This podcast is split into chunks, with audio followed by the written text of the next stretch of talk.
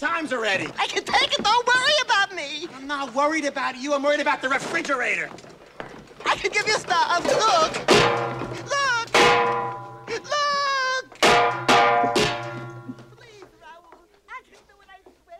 Just give me another chance. But on, Tunes. Hello and welcome to 80s Movie Montage. This is Derek. And this is Anna. And, uh, pff, Tunes, man. right? Right. So that is a clip from Who Framed Roger Rabbit. Uh, my, no, no question mark. Just Who Framed Roger Rabbit. Statement. Apparently, it's bad luck to have a question mark in film titles. I've never heard that before. Really? I read that somewhere. And the thing is is that we've gone through so many movies now, not necessarily movies we've covered with question marks, but in talking about the people involved. I've seen so many movies Yeah. with question marks in the title. Maybe they didn't do very well, so maybe there's some truth to Yeah. that. Um, I think it would improve many titles. Star Wars? exactly. Yeah. So, okay, Who Framed Roger Rabbit? Um, you know, we've been on a real 1988 kick. Uh, Day of the Dead, the last one we did was 85, but the three previous were all 88 as well. So, Are we back? Strong year, strong year for film. Um, and just a strong film in general. We have also returned to a film that got critical acclaim Yeah. uh, as in Oscar nominations. So before we dive into all the people involved, and some of them are actually people who got those nominations. Are you telling me that the character Miguel was not nominated for Best Supporting Actor in Day of the Dead? uh, surprisingly, no. We just got to move on then. We just got to move on. All right. It's done. yeah. It's over and done. Okay. So of the nominations, uh, they got Best Sound, Yeah. Best Art Direction, Set Direction, de- or Decoration. My apologies. Best Cinematography, and then so those are the three that they were nominated for. The other three that they were nominated for, they actually won. Not surprisingly at all. So they won for Best Effects Visual Effects. yeah. That's that- the title sense. of that Yeah. category. They also won for Best Effects Sound Effects Editing. Okay. Okay. Yeah. And then lastly, they won for Best Film Editing. I mean, that's a huge part of when, like, when you're watching the movie and you're wondering, like, how did they even do this? Oh, for sure. like that. That was it. It wasn't just all. It was the effects, the editing. It was all that. Not at all to take away from acting performances or any of that other stuff. No, but- because they were doing green screen before green screen was cool. Yeah. And then in addition to those like competitive Oscars that they were up for, they got a special achievement award. Oh. Uh for animation direction and creation of the cartoon characters. So again, right. well deserved, I would say.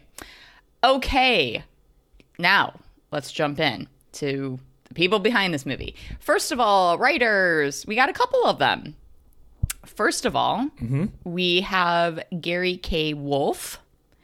He wrote the novel not Who Framed Roger Rabbit, but Who Censored Roger Rabbit. And it does have a question mark. Granted, it's not a film, it's a novel, so maybe that uh suspicion or um I mean, had they really changed the the story? Was it?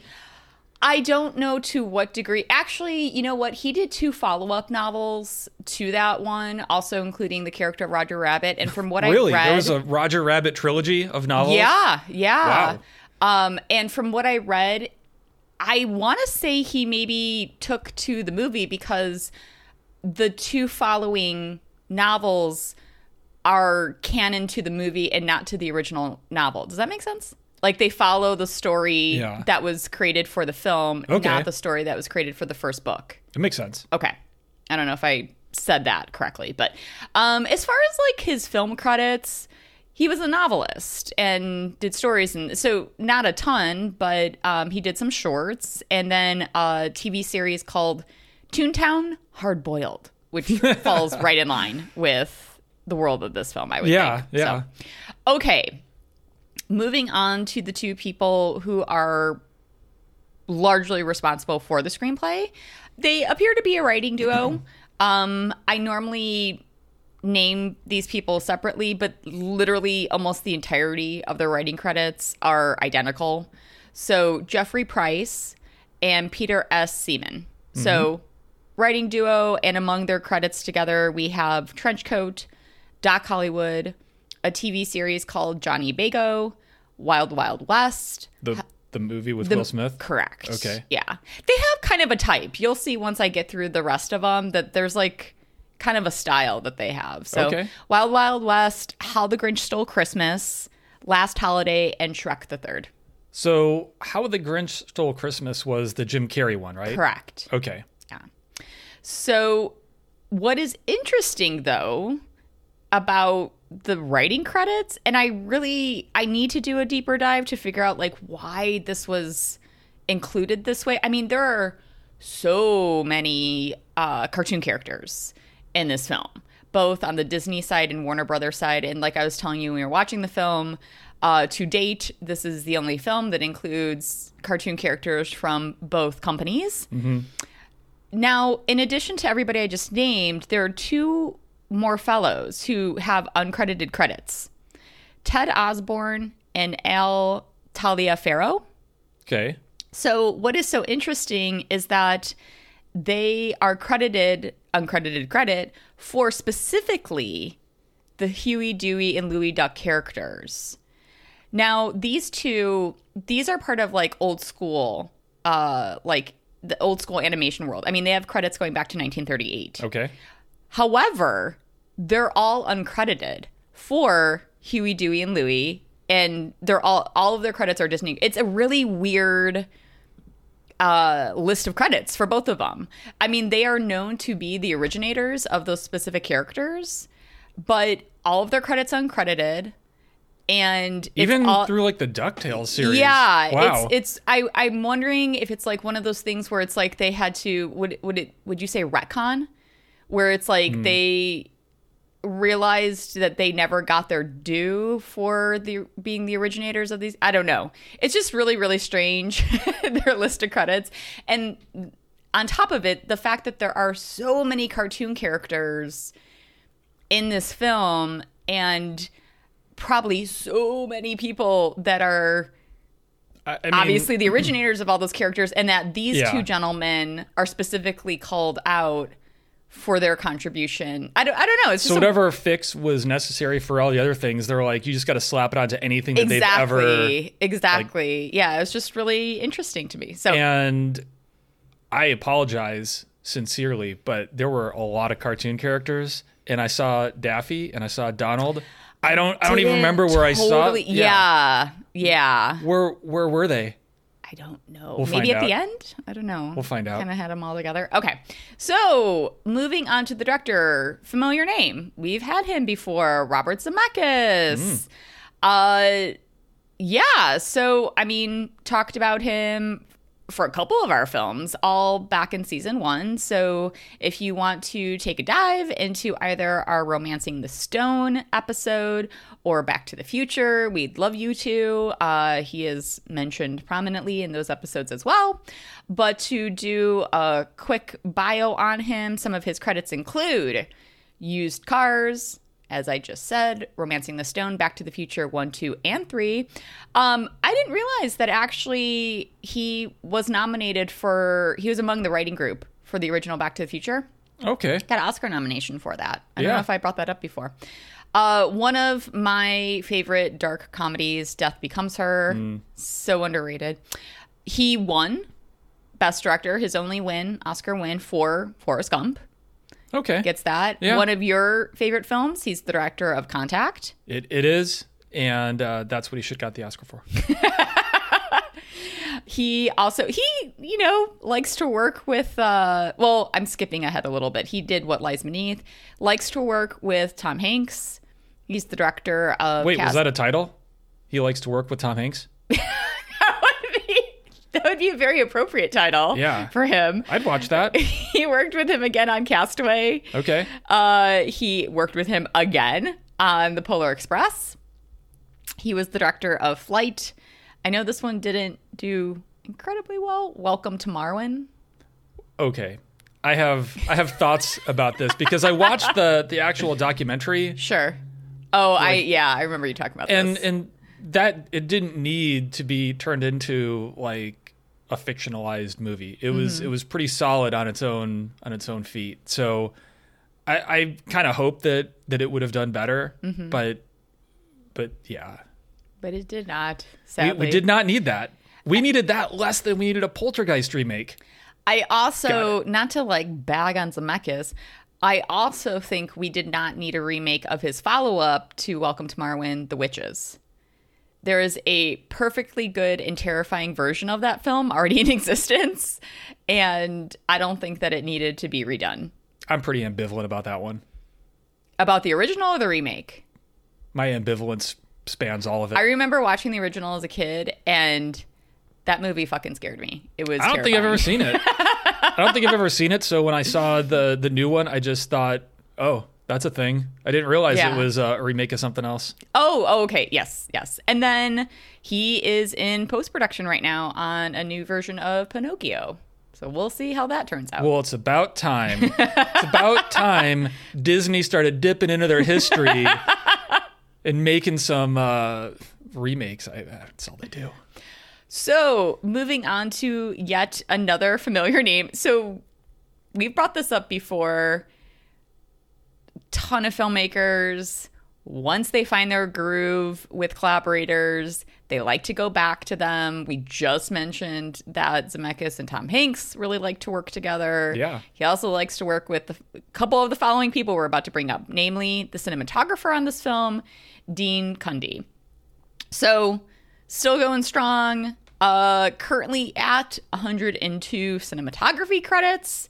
He actually received, uh, like I said, the nomination for best cinematography for this film for Who Framed Roger Rabbit. Diver- diversi- deservedly so. Yeah. use my words. I thought you were diversifying for a second, but you were deservifying. deservifying.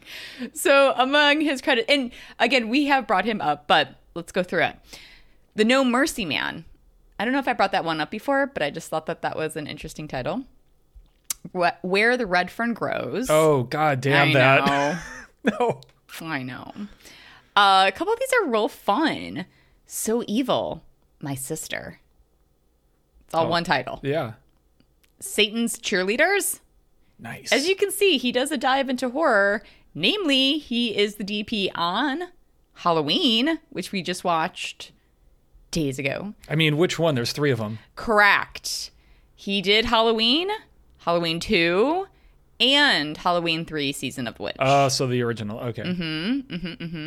he did Rock and Roll High School, The Fog. So he has relationships, as you'll see, with numerous directors. He had a relationship, I'm sure he still does, with Carpenter because he went on to do The Fog. He did Escape from New York. Nice. He did a film called Jaws of Satan. Do you think it's like a spiritual successor to the cheerleaders of Satan?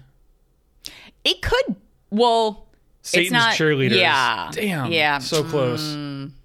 so close. He did the thing. And then, so here comes his Zemeckis connection. He was the DP on Romancing the Stone. He likewise was the DP on Back to the Future 1, 2, and 3. He goes back to collaborate with Carpenter on Big Trouble in Little China. He does Project X, Roadhouse. He comes back to Zemeckis. He's the DP on Death Becomes Her. He now teams up with Spielberg. He is the DP on Jurassic Park. So this is I a- just uh, want to take a moment to say it's never a bad idea to team up with Spielberg. it's probably a good choice. it's interesting and i could see why spielberg maybe went with him because i mean first of all spielberg is an executive producer on who framed roger rabbit. He seems to have that kind of dynamic with zemeckis. He likes to produce zemeckis's films. Um, and given how successfully Cundey was able to shoot this particular film doesn't surprise me at all that Spielberg would pull him onto Jurassic Park because Oh yeah. again, it was like this innovative film that does a mashup of, you know, real footage and CGI animation, whatever. So, Yeah, and similar to Roger Rabbit, like both of those movies still hold up really well. Yeah. Like 2021, you watch either of those, and you can you can see how well they they blended the uh, like digital and practical effects. Absolutely. Totally agree with you. And I'm not even done with his credits yet. So I'm almost there. All right. Um, he shoots Apollo 13. So he teams up with Ron Howard. What Women Want. Uh, you know, what we got? well, well, I was gonna say that it's actually. I know that like people get real weird about movies now, um, Oh. with what's his face. Oh, Um, Mel Gibson. Yeah, Yeah. But it's actually like a pretty good film. I like it. I think it's funny. Anyway, Well, yeah, we we have to at this point be able to kind of separate yeah, some some, some people's degree. personal Yeah. lives. Uh, yeah, to the extent that's reasonable. Otherwise, like I'll just decide like, okay, I just won't enjoy anything anymore. yeah. ever. And I mean, it's not just. I mean, yes, he's the main character in that film, but like Helen Hunt, Marisa Tomei, like the other actors in that film do really, really like. It's a good movie. Okay. Yeah. Anyway, that's my case for what women want. uh, he shot The Holiday, Anastasia, and then currently he shot a couple episodes of.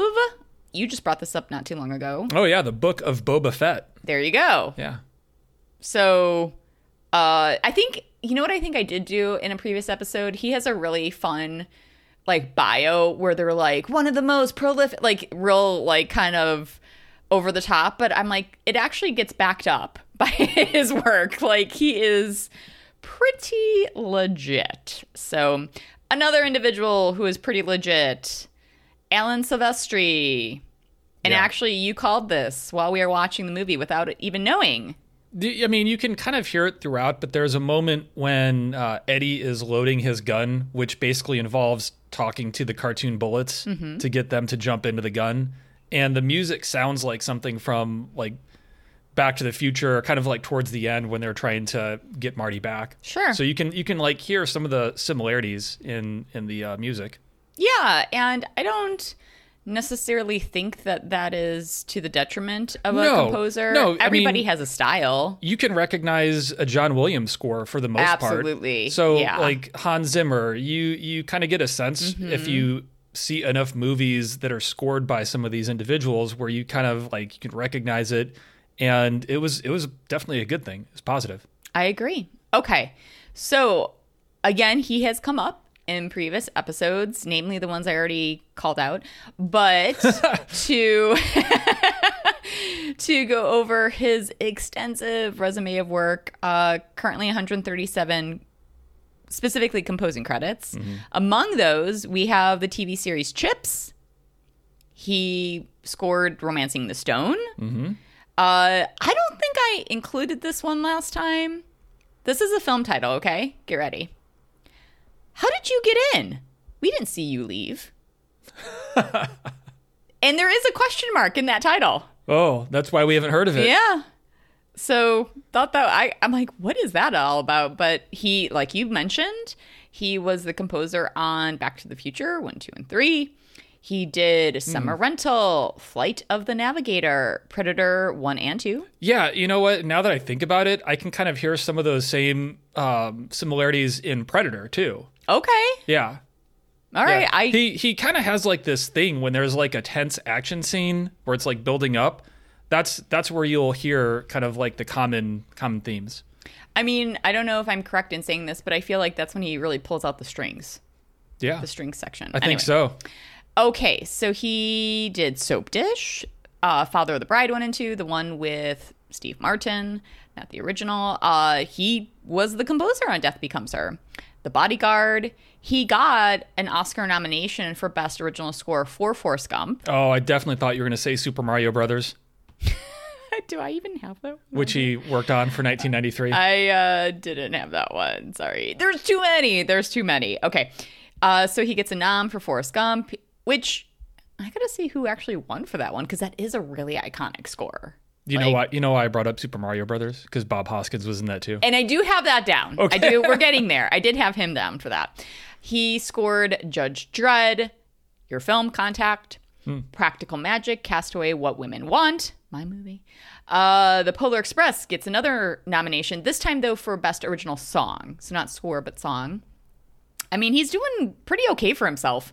He scored the Avengers, Avengers Infinity War, Avengers Endgame, another iconic score. He did The Croods, Ready Player One, Witches, and then he is the composer on that version of Pinocchio that is in post. And he's moment. he's credited for uh, the Predator Hunting Grounds game that came out like maybe a year ago, okay. like a uh, online multiplayer shooter. And I think it's probably just the original music. I don't think he did anything like separate for it. They probably just got the rights to that music and put it in the game. Which, by the way, this is such an off-topic comment to make, but you just made me think of it. Perfect. Uh, because I still have apologies. I'm not trying to take away from Silvestri, but I still have Danny Elfman on the brain because we were at his concert not too long ago. Yeah. and I realized I was listening to a commercial. They uh, got a license, Peloton. They use the music from The Nightmare Before Christmas in a Peloton commercial. Well, Peloton might want to start saving some of their some of their dollars there. I don't know. I was like, that is such an interesting pull. Yeah. Um, okay, moving on to the editor who won Best Editing for this film, gentleman by the name of Arthur Schmidt. Deservedly so. I'd say this is a good win. Uh, sometimes the Oscars don't get it right. I think they got it right. Yeah. In this case, I don't I don't know what he was up against, but Yeah, let's it's see, hard to imagine. Probably not Pumpkinhead. Probably not Day of the Dead, and probably not They Live. But the, the most recent eighty-eight How films. that dare you? but in any case, okay. Among some of his other credits, we have Jaws two. Okay. That wasn't that wasn't awful. That's not like the Godfather 3 of Jaws. That would be Jaws 3. He gets nominated. So his first nomination was for Coal Miner's Daughter. Okay. he was the gentleman who cut Back to the Future one, two, and three. So Zemeckis, he is extremely faithful to his crew. He really likes working with a certain group of people. Uh, Schmidt cut The Rocketeer, Death Becomes Her, as I just mentioned. Again, loyalty there. He did Last of the Mohicans. Man, I can't even say the name of that film without my eyes watering. Really? It is so heart wrenching to me. I've seen it a million times and I still weep openly uh, watching that movie. Okay. He cut Addams Family Values. He gets another Oscar win for Forrest Gump, Okay. another Zemeckis film. He cut The Birdcage, Your Film Contact, Primary Colors, What Lies Beneath, Castaway, and Pirates of the Caribbean, The Curse of the Black Pearl. Man, that first one was so good. Oh my goodness, it was so good. It was amazing. I didn't really know what I was going into when I went to go see it. I mean, I knew the ride. And so I just remember kind of thinking like how are they going to make a movie out of a Disney ride? Boy, was I wrong. They They they, they did it. Um, did it. It was so fun. Like start to finish. I mean, it was just such a joy to watch that movie. It it's really really really good. Quick aside for the 61st Academy Awards, Best Film Editing, the nominees were Die Hard, Gorillas in the Mist, Mississippi Burning, Rain Man, and then the eventual winner, Who Framed Roger Rabbit. I think that was kind of like I think so. an yeah. obvious. Yeah. Yeah. Okay, so finally, moving on to the stars of this film. Uh, we are kicking things off with Mr. Bob Hoskins, who you just mentioned. He plays the detective Eddie Valiant. Am I saying that right? Valiant? yeah. How would you say it? Valiant. Valiant. Yeah. Okay. All I don't know how else I'd say it. Um, Valiant. Valiant. I, it just seems like there's a flair to it that I'm not catching. Anyway, okay. So among Hoskins' credits, and he's he's really good in this film. I know that like when I was going through trivia, I mean, I feel like every single person is considered for every single role. Like saying somebody was quote considered Yeah. for a role. It's like sure, everybody's considered for a role until they finally cast the person. So, you know, so many names were listed, but What are some I- of the uh, what Oh, are some I- of the alternatives? I didn't even write it. It's like Tom like Selleck. probably like I feel oh actually, you know what? The one person I did um clock was Harrison Ford. Steven Spielberg wanted Harrison Ford, and his price tag was too high. I can't think of something that would make Harrison Ford more miserable. yeah. I don't think that would be. I think he would hate that. yes. That's probably why his price tag was too high. He's Yeah. like one billion dollars. Yeah. What? What is it? No, I don't want to do that.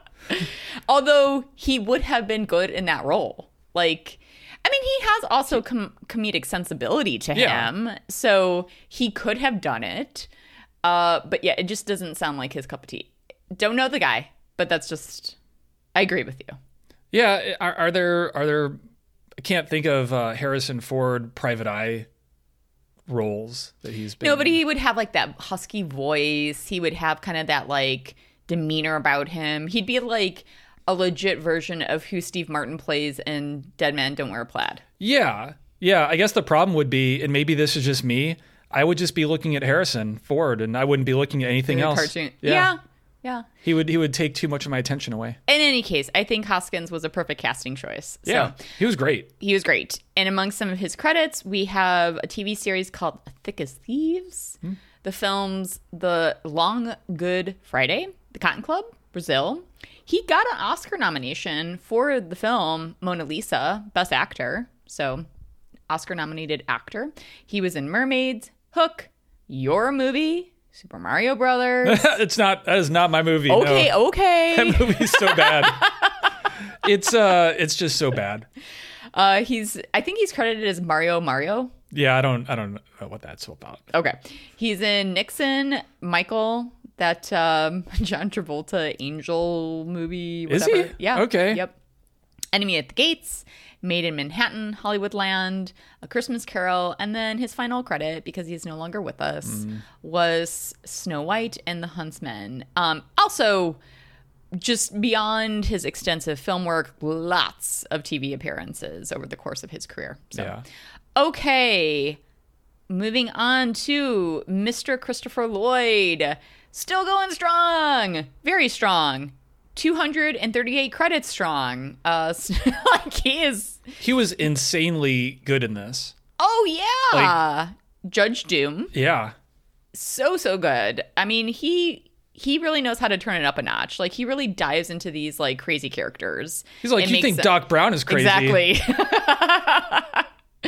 so, uh, like I said, 238 credits so far. Really hard to pare these all down, but I will try. And, you know, again, a lot of these people, he also obviously worked with Zemeckis and Back to the Future. So we do talk about him in that episode from season one. So mm-hmm. you could go back to that if you were so inclined. If you're not, here are some of his credits. Here's His- all 200. his very first credit. And I probably did bring this up because I just think it's so crazy that this is the very first credit that this gentleman has. One flew over the cuckoo's nest.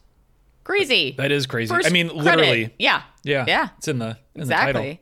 Um, Oscar winning film, first credit. Now, kind of, sort of, I was too young, but my dad really loved the TV show Taxi Oh yeah, of course. Like with the yeah. most depressing intro music of all time. they really know how to get you into a comedy kind of mood. right? Uh, so he is extremely well known for that TV series. Jim, right? Mm-hmm. Mm-hmm. He's so good in that. He really is. Uh, he was in Mr. Mom, Star Trek 3, The Search for Spock. He was a Klingon. so I've heard. Yeah, yeah. He was the he was the evil. he was a bad guy Matt too. he he does really well on both sides of the coin, you know? Like he can be a really fun protagonist and hero type, and then he could be a really, really great villain. I mean, he's obviously a villain. Spoilers in Who Framed Roger Rabbit, but in Star Trek Three, it was interesting to see him in like this physically imposing, intimidating, violent kind of villain mm-hmm. role. He wasn't like zany or crazy. He was just straight up a bad guy. I think what's interesting about his role in this film is that from like out the gate, you know he's not a good dude. It's just that you don't know to what degree he's not a good dude. Yeah. like they do not set him up at all. Like, you know, the like bait and switch where like they introduce him as like maybe he's actually kind of a nice guy. Maybe you know? he just takes his job a little too serious. Yeah, like you know from the outset like something's up with this dude. You just don't know to what degree Yeah. until the very, very end. Okay. Among some of his other credits, The Adventures of Buckaroo Banzai Across the Eighth Dimension, Back to the Future 1, 2, and 3, Clue, Eight Men Out, The Addams Family, and Addams Family Values. I always forget about Clue. Oh, he's Green Clue. Well, everybody's Green Clue. Yeah. Well, we'll get to that one for sure. Angels in the Outfield. He was on a TV series called Deadly Games. He was in Baby Geniuses, another TV series called I Dream, like I, comma, dream, All right. like I Claudius, but I dream. he likes uh, the 3D movies. He did Piranha 3D and Dead Before Dawn 3D. And then another one that I just had to call out because I think it's a funny title. I wonder if I brought this one up before. I am not a serial killer. Did I bring that one up last time we talked about him? I don't know, but my money is on probably. Because it's like if you have to say I am not a serial killer, You're totally a serial you're killer. probably a serial killer. Yeah. So okay. Moving on. New name, new face. We have Joanna Cassidy, who plays Eddie's love interest, Dolores. A very accomplished actress in her own right. Has 173 acting credits on her resume. So, among some of her projects, we have a couple TV series earlier in her career. One was called 240 Robert. All right. Not sure what that alludes to. She was in a TV series called Buffalo Bill. Not that- sure if that's the serial killer. No, I'm just kidding. Or the actual. Yeah. Like Wild Silence of the Lamb. Oh, yeah. Wh- which is it? I'm sure it's the Wild West because this is this precedes. So, Okay. I'm I'm gonna guess. Uh, she was in the film 1969. Don't tell mom the babysitter's dead. Vampire in Brooklyn. Chain Reaction. She's done voice work. Uh, she was a voice on Superman the animated series. Another TV series, just straight up actress work. Uh, Diagnosis Murder. It's a bad diagnosis. if you go to the hospital and you're like, what's the diagnosis, doc? Murder. Then that means you are dead. Murder. Yeah. Uh, she's in the film Ghosts of Mars, and then some of her later TV work. She was on the TV series Six Feet Under, Call Me Fritz, and Odd Mom Out. And then, in addition to all of these different kinds of TV series where she had a recurring role, again, as most of these actors do, a lot of TV appearances, Yeah. like she, one offs. she was in a, I, I can't remember the character, but she, she was in Blade Runner. Um, Oh, okay.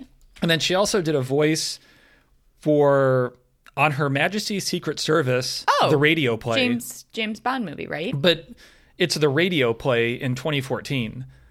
The the actual movie on Her Majesty's Secret Service was the one James Bond movie that only had like the, the actor was in that role once. Yeah. Yeah, never yeah, yeah. never came back to it and that movie is generally known as like the comically worst of the entire uh, franchise. That's too bad. Telly Savalas was a great villain though. Okay. Yeah. Kojak I was the bad guy. I mean, I not a big Bond person. there are certain franchises I've just never gravitated towards. Bond is one of them. Star Trek is another. but Moving on. Moving on to Charles Fleischer, who I mean, he is the voice of Roger Rabbit and a couple others. He oh, that's fun. He did I didn't already write this down, but he did Benny the Cab, and then a couple other voices. I don't know if I could peg who these characters were, but they're called Greasy and Psycho.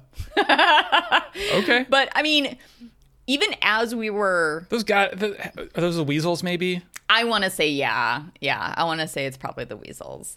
Uh as we were watching the film, I mean, I was commenting to you. I was like, "How how does he do this?" I mean, it's not The voice work was pretty crazy. It was really crazy just like the little the little details about the way that Roger speak like I really was in awe of what he could do like I can't do I mean that's why I'm not a voice actor but um anyway what is so interesting though about this actor is that he's hardly just a voice and I don't mean to say that voice actors are just voice actors but he's He's not, not primarily solely, no, yeah. yeah, yeah, voice actor. I mean, he's done a ton of just straight acting work. Yeah. Uh, so among some of his credits, we have the TV series Welcome Back, Cotta.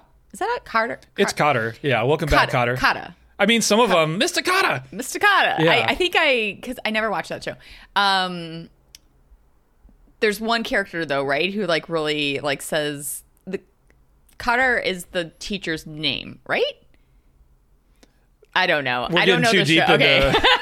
anyway, I am familiar with the uh, theme song and uh, Ror- Welcome Rorschach back. or Welcome back. Yeah, Or- or- that's the cat. That's the character who I think says it with a certain flair. it's not Rorschach. That's from Watchmen, but uh, it's It's close to rhymes that, with yeah. rhymes with Rorschach.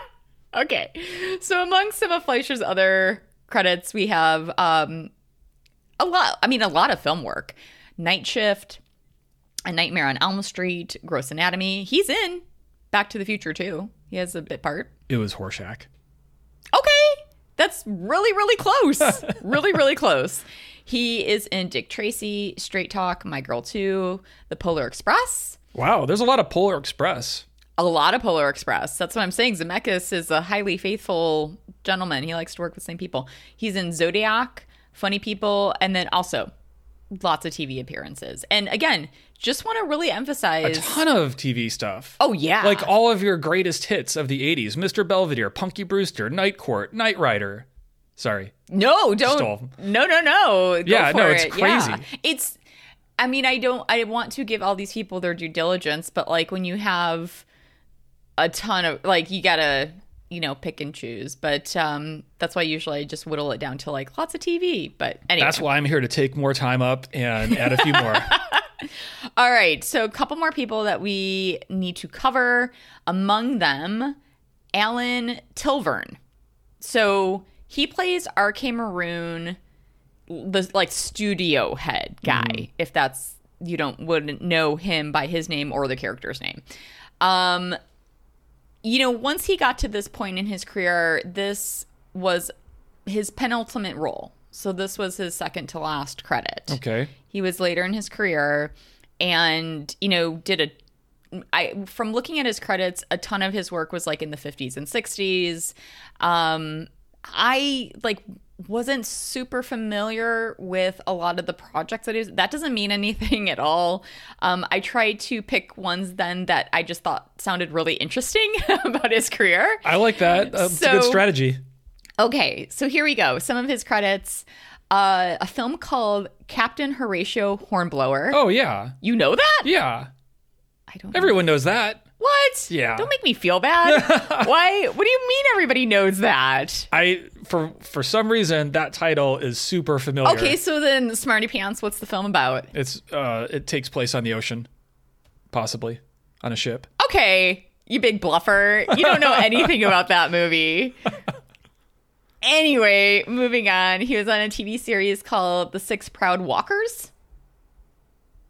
Don't Don't it, don't know that one no. Uh, among some of his other film work, The Frozen Dead. Were they walking too? No. I'm laughing about the next one. 'cause I'm Okay. juvenile. It's not the size that counts. Oh, all right. The film name. Okay, so No, I was waiting for the sequel titled Motion in the Ocean or something. a couple of his TV series, Dixon of Dock Green. Okay, I got it. How do you even say it? Poldark TV series? Oh, okay. He has a bit role in the film Superman. He's Second controller. second controller. Meetings with Remarkable Men. Oh. Another one that's more familiar, Little Shop of Horrors. Oh yeah. And again, lots of TV work. Lots of He TV um, appearances. he was the innkeeper. He played the voice. He did the voice for the innkeeper in the 1978 animated version of Lord of the Rings. Oh, okay. Yeah, Okay. those were bizarre. Cool. Yeah. All right. And then uh the other actor that it's crazy. This was also his penultimate role. Um Stubby Kaye was this gentleman's name. I'm sorry. and What he- was his name? Stubby Kaye? Cool. Yeah. That's a fun name. and he played Marvin Acme, who it, this is a very in the weeds movie actually plot wise. and You- it- uh, it there's a lot a little, going uh, on. It's yeah, a lot I- going on. He is, among other things, the owner of Toontown. I don't know how you're the owner of a town. I guess you can be Schitt's Creek. I I, mean, I guess it happens. it it probably gets complicated, but Probably gets sure. complicated, but okay. And uh his list of credits, and again, because this was his penultimate role, like just uh like the previous actor, he had you know the bulk of his career before this film came along. Um, some of the titles a little bit more familiar. He was in Guys and Dolls, You Can't Run Away from It, Lil Abner. Uh, some of his TV series, Love and Marriage, My Sister Eileen, the film Sex and the Single Girl. Okay. Mm-hmm. Hold on to your chair here. Hold on to something. I'm gonna try to get through this title. this is the title of a film. All right. Can hmm. can Hieronymus Merkin ever forget Mercy Hump and find true happiness? question mark. Question mark. I guess I they got through figured that okay. if you can make it if you can make it past the second word in the title, you're not going to give a shit about the question mark, That right? first name, man, throws you for a loop. But that is a film title. I'm very curious what that's about. Um, it seems like he like really gravitated toward interesting film titles. He also was in the Cockeyed Cowboys of Calico County. Hmm. Got some alliteration going on there. Man, I feel like maybe I saw that at one point. Really? That Okay. that title is so crazy. It does sound familiar. yeah. The Cockeyed Cowboys of Calico County. Yeah, that hmm.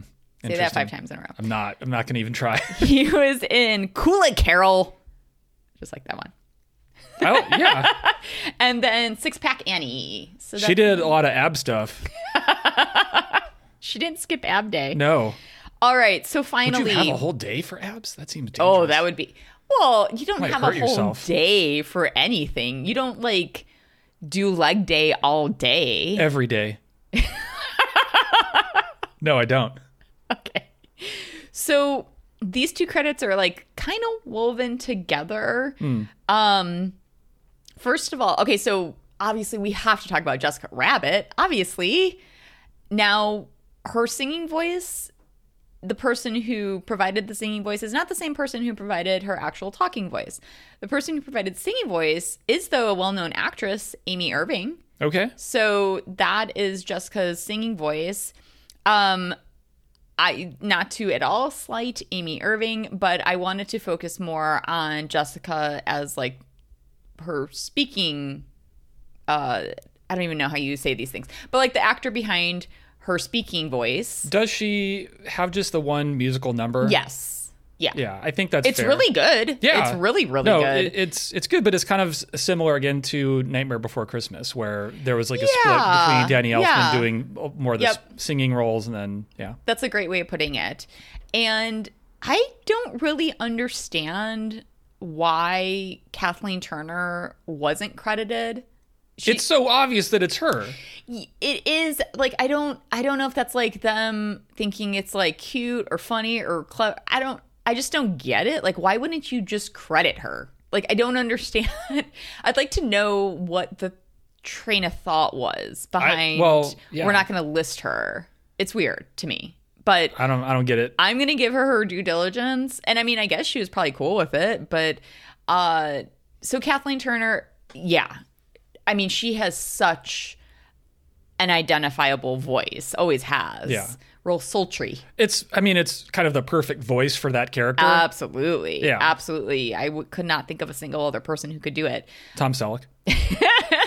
So, you know, great voice work, but is primarily known for just her like legit acting work. So, among uh, some of her credits, we have er, very early in her career the TV series The Doctors. She was on that for a long time.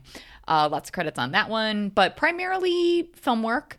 Body Heat, The Man with Two Brains, Romancing the Stone, Prizzi's Honor, The Jewel of the Nile, Peggy Sue Got Married, which I really like. Or did she? We got to do that. That is part of the title. It is. It okay. The Accidental Tourist, The War of the Roses, V.I. Warshawski, Serial Mom. She also was in Baby Geniuses. She was a very different kind of movie in The Virgin Suicides. She has a really great stint on Friends, uh, the TV series. That's a fun one. Marley and Me. She then also, more recently, she was on the show Californication. And then she has reteamed with Michael Douglas on the Kominsky Method. All right. So, okay. Derek, Yeah. film synopsis. Oh. What we got? What what can we possibly have for this? this is not going to be as succinct as Day of the Dead. Okay. Are you a betting man? I'm not. Okay, I will just read the synopsis. a tune hating detective is a cartoon rabbit's only hope to prove his innocence when he is accused of murder. All right, that's not bad. it's pretty good, actually. Good. Yeah, It's pretty good. Um because you can't spoil the stuff. You know, like you don't want to. yeah, I mean, they probably could if they really wanted to, maybe could have thrown in the romantic relationship angle primarily between I would say Roger and Jessica. They could have thrown in Judge Doom and how he's on their trail. Could have thrown in the whole like movie But part of it. But overall, It sounds like the same person who wrote the Day of the Dead synopsis was also commissioned to write this one. they did a great job. yeah, no, great, great job. Yeah. Um, Are there any montages? I don't I don't think, think so. there are. I mean, I do clock that when we're watching movies. Um no, I don't think there Well, I mean, the only thing you can maybe No, no, it's not a montage. no. Um Okay, so no. But I do have one last fun fact before Okay. we jump into our conversation. So this is no surprise at all. I just wanted to like we can't name every single person that has worked on this tremendous film, we try. We try, but we, we, we try. Yeah. 326 animators worked full time on this movie. Mm-hmm. 82,000 frames of animation were drawn, Yeah. and approximately 1 million drawings. So not not like the actual frames of animation, but just like when you're in kind of like the previs, pre-production um stage of filmmaking, you know, you're doing drawings and that sort of thing. So w- over 1 million drawings done. Well, what I had heard was that typically for like cartoons of that era, it would be like maybe 12 or 13 frames per per second versus I think film would be like 24 mm-hmm, mm-hmm, mm-hmm. maybe. So they actually intentionally like doubled it up for the animation to make it blend in more smoothly with like the live action so that it would all fit together. So a lot. It was a lot of work. A lot of Yeah. work to get this film made. Yeah. Always a lot of work to get any film made, but this one, yes. Yeah. Okay. So let's jump into it with our special guest, Jonathan. Let's do it. All right. We are so very excited to have with us today filmmaker Jonathan Wysocki. Jonathan is the writer director of Dramarama, which happens to be his feature film directorial debut. Jonathan, thank you so much for joining us today. Welcome.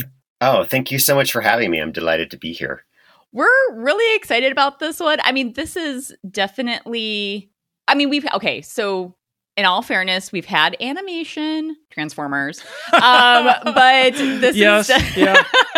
this is definitely a one of a kind type of film Yeah. that we haven't covered before.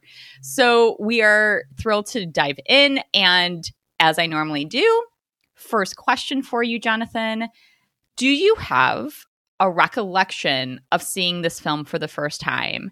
And if so, what was your response to it?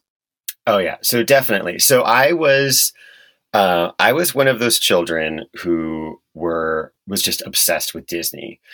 Um, I I had you know a map of Disneyland on my wall. Oh, Oh. Uh, when I was a little kid, I transformed in my imagination the backyard into every single attraction that was at Disneyland. wow. wow! and I would like quote unquote ride the rides by being like, okay, I'm gonna get you know it's like the, like there's a peach tree and the peach tree was like Snow White Scary Adventures and then I would like Oh my god. I would like get on the ride and like ride around as if I was on the ride.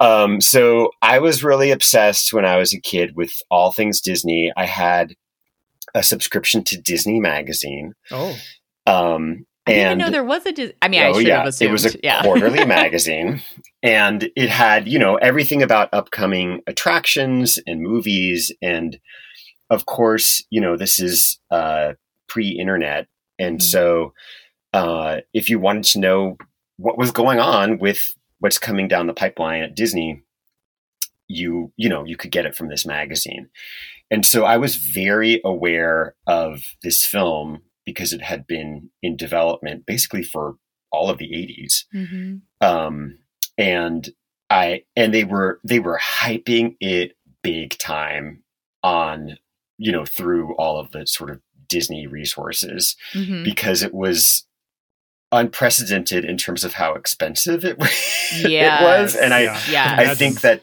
the risk factor was so off the charts that they were like, we have to promote the shit out of this out of this thing. And so I, you know, I was just very. It, it's sort of. I feel like every my memory of it is when it came out that year, it had already been presented as yes. a landmark film before it was even released, if that makes sense. Uh, and I think I was 11, maybe. Um, and I, you know, I definitely saw it multiple times in the movie theater uh, because it was an event film with a capital E. Mm-hmm. Mm-hmm.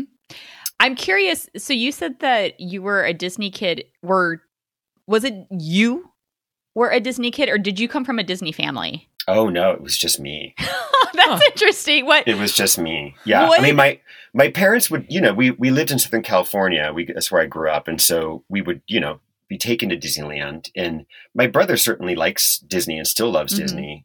He actually likes Disney probably more now than I do. Okay. All right. he sort of had a reverse Flip journey. flop. Yeah. Yeah. Um, but no, this was, I was a very like, I had a very hyperactive imagination as a child.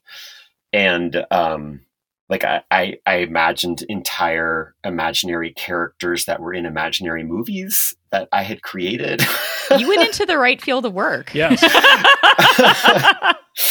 yeah, it's funny because part of me is part of me wonders every once in a while why I didn't. I had an opportunity after college to actually go into Disney animation, not as an animator, but in the sound team. oh, okay.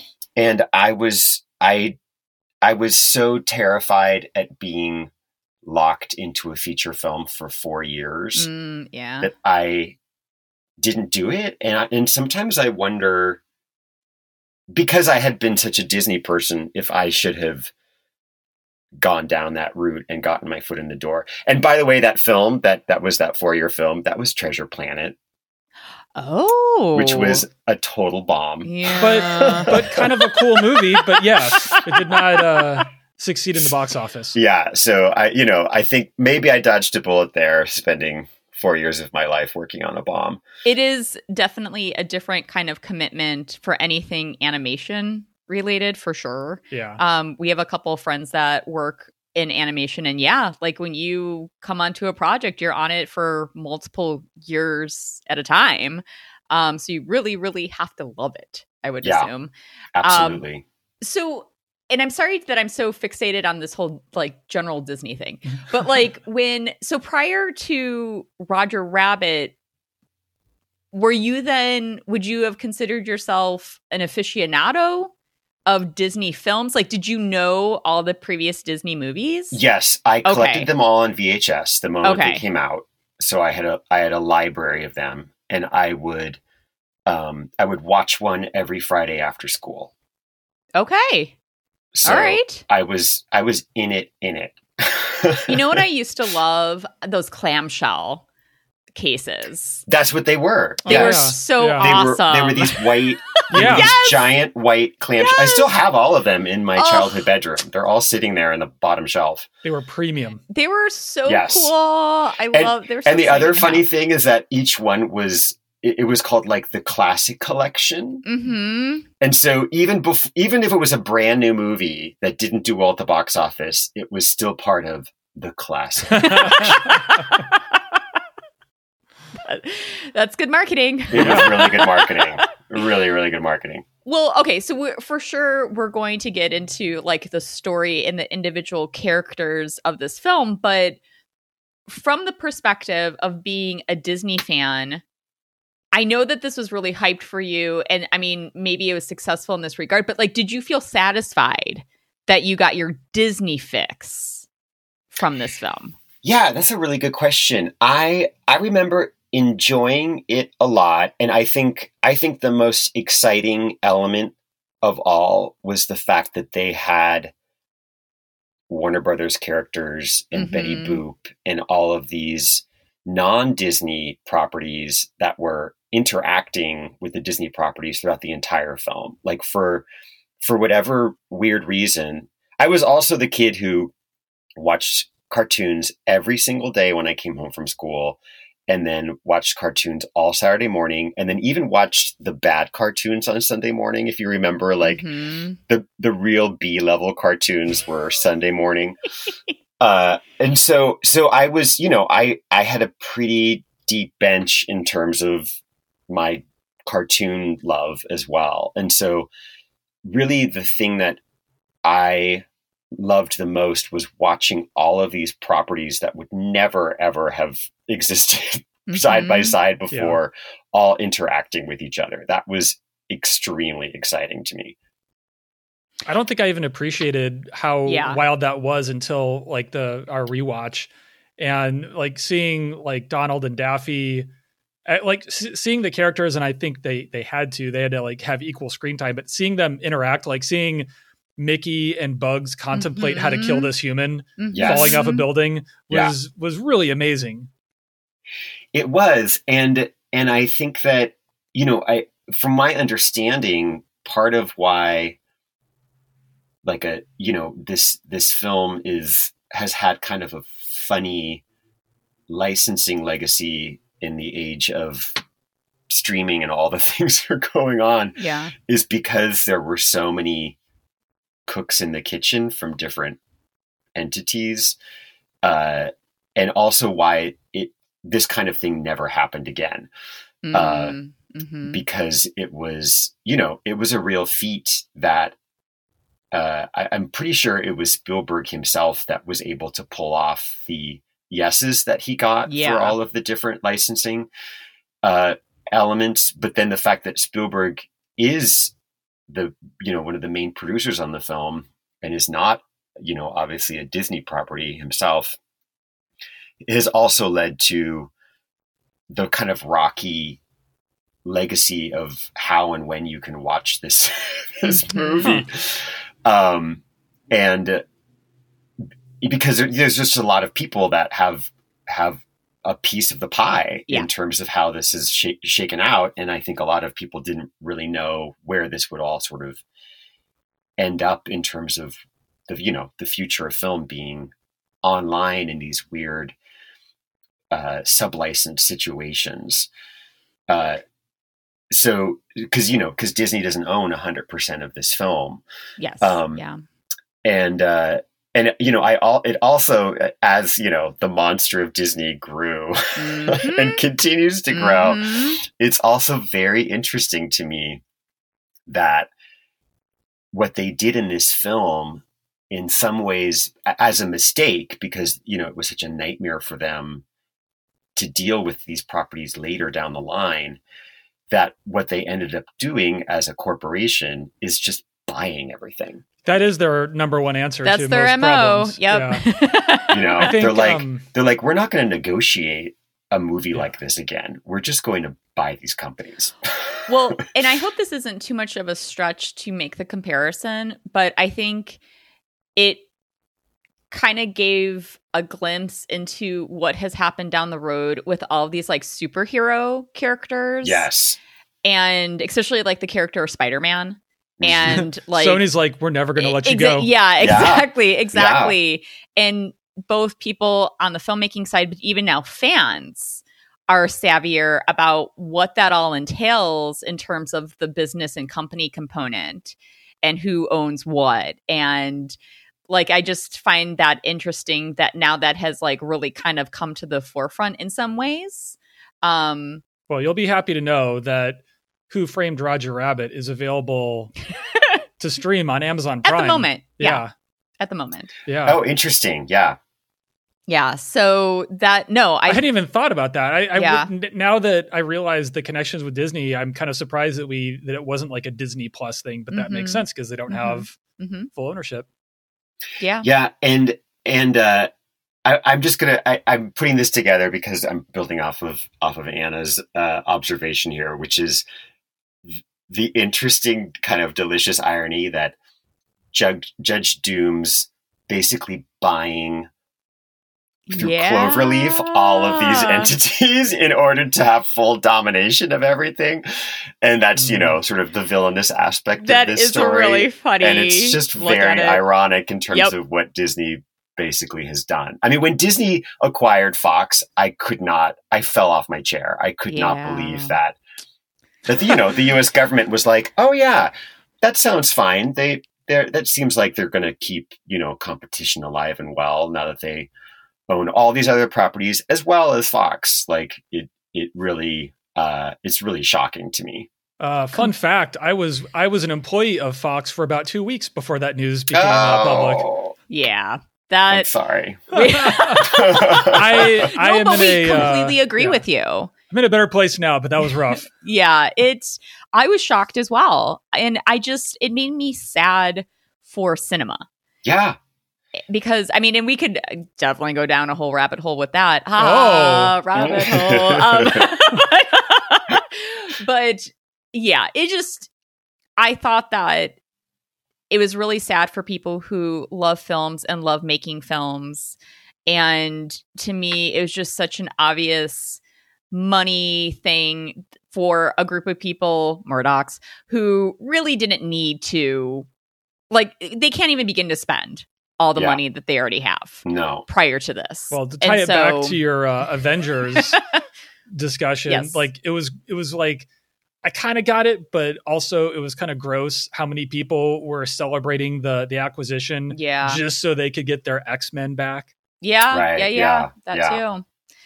Okay, well, all I mean, it it's really interesting from the the business side of it, and I think these are things that again, even just fans have become savvier about, and that maybe wasn't the case. Again, we're talking over thirty years ago um, with this particular film, but I'm curious because so you were already a love of all things Disney and this film was heavily promoted. So once you're watching it, what because this to my knowledge, like I mean Jessica Rabbit and Roger Rabbit are new characters. Correct. Yeah.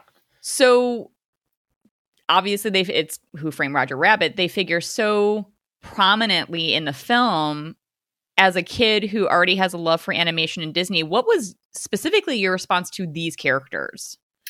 Yeah. I mean, I, I, it's funny because I readily accepted them and enjoyed them. And I was, you know, they, they, they worked really hard to continue to make Roger Rabbit a thing. Mhm. And they put out, I think, three shorts Yeah. after this that came before feature films um, to just keep that character alive and Mhm. well as like the new character. But it's really interesting the sort of chicken and egg scenario. When I look back on it, I'm like, did I love Roger Rabbit because he was forced on me Mm-hmm. by the company as this giant new property that they really needed to make it, him work or did i genuinely think he was a a great character and the same thing with her right Mhm. It- and um i would you know when you're a kid you you just sort of accept things but i in in rewatching the film for this podcast i was like oh i wonder I wonder if I would have been as if I would have have embraced them as much now if the film had just been dropped as I did then.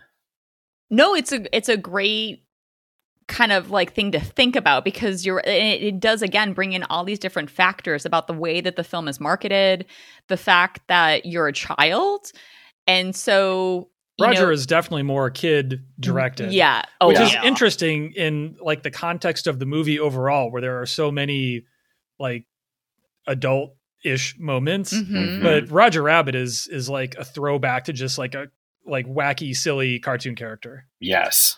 So that uh, thank you. That's a great point you brought up, Derek. Because I'm curious. So you said you saw this in the theater, presumably.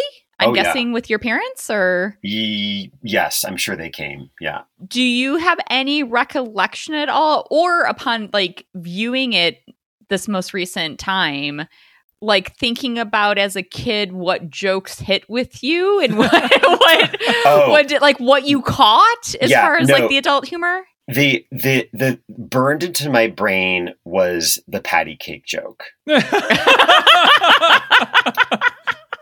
I mean, I I thought it was like the most hilarious, clever thing ever because you know the the the the, the first scene is so I, I remember it being so uncomfortable because it was like so clearly sexual. Yeah.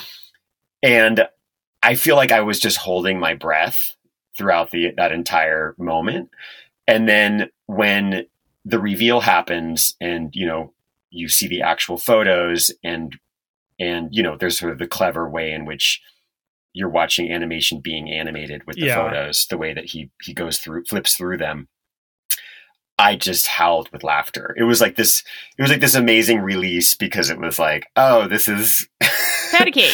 it's patty cake it's literally patty cake um And as uh as he was taking the photos of it, as Eddie was taking the pictures, he's like, "You got to be kidding me!" Yeah, Which Yes. made me wonder, like, yeah. "Oh my what- god, what is what he are they?" looking at? Yeah. yeah no and she you know she's like groaning Yes! and like it's it is very sexualized It it absolutely is. And I'm thinking to myself, because, you know, I'm trying to remember myself what I thought of this film as a child. And it it's definitely m- market I mean it's like listed on IMDb as a family film. and there are parts of it and it's like you do kind of lean towards that because it's like well it's animated it has mickey mouse in it you know and so you are kind of thinking that way but there is a lot of, of adult humor to it and i was telling derek that i think i appreciate it much much more as an adult because i'm like like that joke in particular that's a perfect example like as a kid i probably was like oh okay, patty cake, but not really realizing the implications of like that, you know, the dichotomy of what they were kind of making you believe was happening and then what the actual reveal was. Like, I don't think that quite hit home with me. Um, and as an adult, I find it much funnier. Yeah. Yeah. So I, I mean, there's there's a prostate joke in the film that I don't remember at all. And I, you know, I. I've, I've seen this film many times, and this was the first time that I was like, oh my god, that that you know, this is that is the probate. It's the probate prostate, and Roger like talks about taking pills and drinking water, got it. and then he's like, not not prostate, probate. Uh, and I was like, this is this is not in my memory. Way over my head, definitely when I was a kid. Any of the uh, baby Herman jokes yes. Yeah. are like, wait, what? What did that? What did What that did that baby just say? just say? Yeah. Yeah. But the- oh, please And- go ahead. and no and there there- you know this is also like the christian the christian kid former christian kid in me uh definitely clocked that when um when the shoe gets put in the dip Oh, he goes he go uh um eddie goes jesus Yeah, yeah. and you know again like for the time i feel like you know that's i mean it's all of these things add up to why michael eisner was adamant that this had to be under the touchstone banner and not Mm, under walt disney mhm. pictures because they were so you know with family values and all the stuff that was going on like they they were definitely wanted to brand it as a touchstone picture and not as a Walt Disney production. Makes sense. I mean, can we please talk about that shoe scene? That was like because again, it had been a minute since That- I had that's what had been- watched it. That's what Oh, was burned into my memory. I remembered that, and when oh. it happened again, I'm like, "Oh, it's worse than I imagined." heart wrenching. it's I mean, it. I mean, and I mean that in the best way. Like Mhm. they make the murder of a shoe, an animated shoe, like bring you to tears. Like Yes. I, I felt that so hard, and again, I mean, it, that's why the film is so interesting. And to your point about ensuring that it's you know considered a touchstone film, between even the opening, even that you know extended animation open, the violence. You know, and it does Yeah. bring me back to kind of my days as a kid. You know, you talked about, you know, being a big uh, cartoon person, and I was too and just thinking about the level of violence that was just very natural Mhm. uh, to watch as a child. Tom and Jerry. And yet, I've Um, never thrown knives at a single person. This is true. yeah. and so it's just so fascinating to me all these different elements because yes between like the sexuality and now okay so we're going around the table with like what we remember from first impressions i remember jessica rabbit's intro that's yeah. that's my lasting memory Mhm. of the film as a child. And also, again, a very sexualized scene. And I mean anything with her. But um between the sex and the violence, what a movie! well, I mean, it, it- I just find it really interesting. I can't at all claim to have any sort of exhaustive knowledge of the way that animation had been used prior in terms of you know that those instances of violence or sexuality but i mean i remember just like again disney movies so like i think i don't know if i i have the right to say this but it feels groundbreaking in a lot of different ways Yeah, I think that I mean, I one of the things I really appreciated in the rewatch was that the the violence of the toons is actually real violence to humans. mm-hmm. And that that aspect I think is so interesting because in Toon World like you can be cut up into 20 pieces and then be put back together again. Mm-hmm. But in in when the toons are in the human world that violence can actually physically impact the humans. And i thought that was a really interesting choice where the stakes become much higher because you know the the piano falling from from the sky can kill your brother. Uh, or you know the cannon that the duck feud you know pulls out during the dueling pianos can actually blow up the building like it's Mhm. uh, I I thought that was very interesting because it it kind of it kind of you know digs into the the cartoon violence which has always been kind of put under a microscope for generations of you know how brutal and violent they are and it's all sort of played for laughs and that they purposefully chose to kind of ride that line a little bit more by saying, "Oh no, this is real violence for humans. Like this Mhm. this is actually real danger." yeah, That's an amazing point. Yeah, I didn't really think about it in that way. And even just like um towards the end of the film, is it Doom himself who is coming after Eddie with like that saw? yeah, Yeah. yeah. Yeah. Like those kinds of things where you're like, "Oh no, if he actually gets to him with that saw, He's probably he will, dead. dead. Yeah. Yes. Yeah. Yeah. He will kill him." Um no, that's an amazing point. And then I think what while you were talking about that, then that's what makes the dip. The right? It's their only Yeah. weakness, Yeah. except Yeah. for laughter. That's yes. true too. Yeah. Yeah, we can it. talk about them. Yeah, let's talk. I mean, I feel like Derek definitely is interested in talking about the weasels and what has happened, what happens Well, to them. was that scene effective for you? I'm really curious. This whole dying of laughter. Yeah, I I don't I don't even remember that as a kid, and rewatching it, I felt like it was not interesting. Mhm. so for me, it wasn't it wasn't the fact that he did this like kind of I guess successful little act to get them to laugh themselves to death. But what I thought was hilarious was that when they would die, these little like toon souls already with harps would just kind of like float out, and a couple of them were like, I guess, running away from the light and pu- trying to pull their soul back in. right. Yes. So just just the way that they like characterized like the the outcome of it was more interesting to me than the fact that he was actually like using this as a as a way to get out of their jam they were in.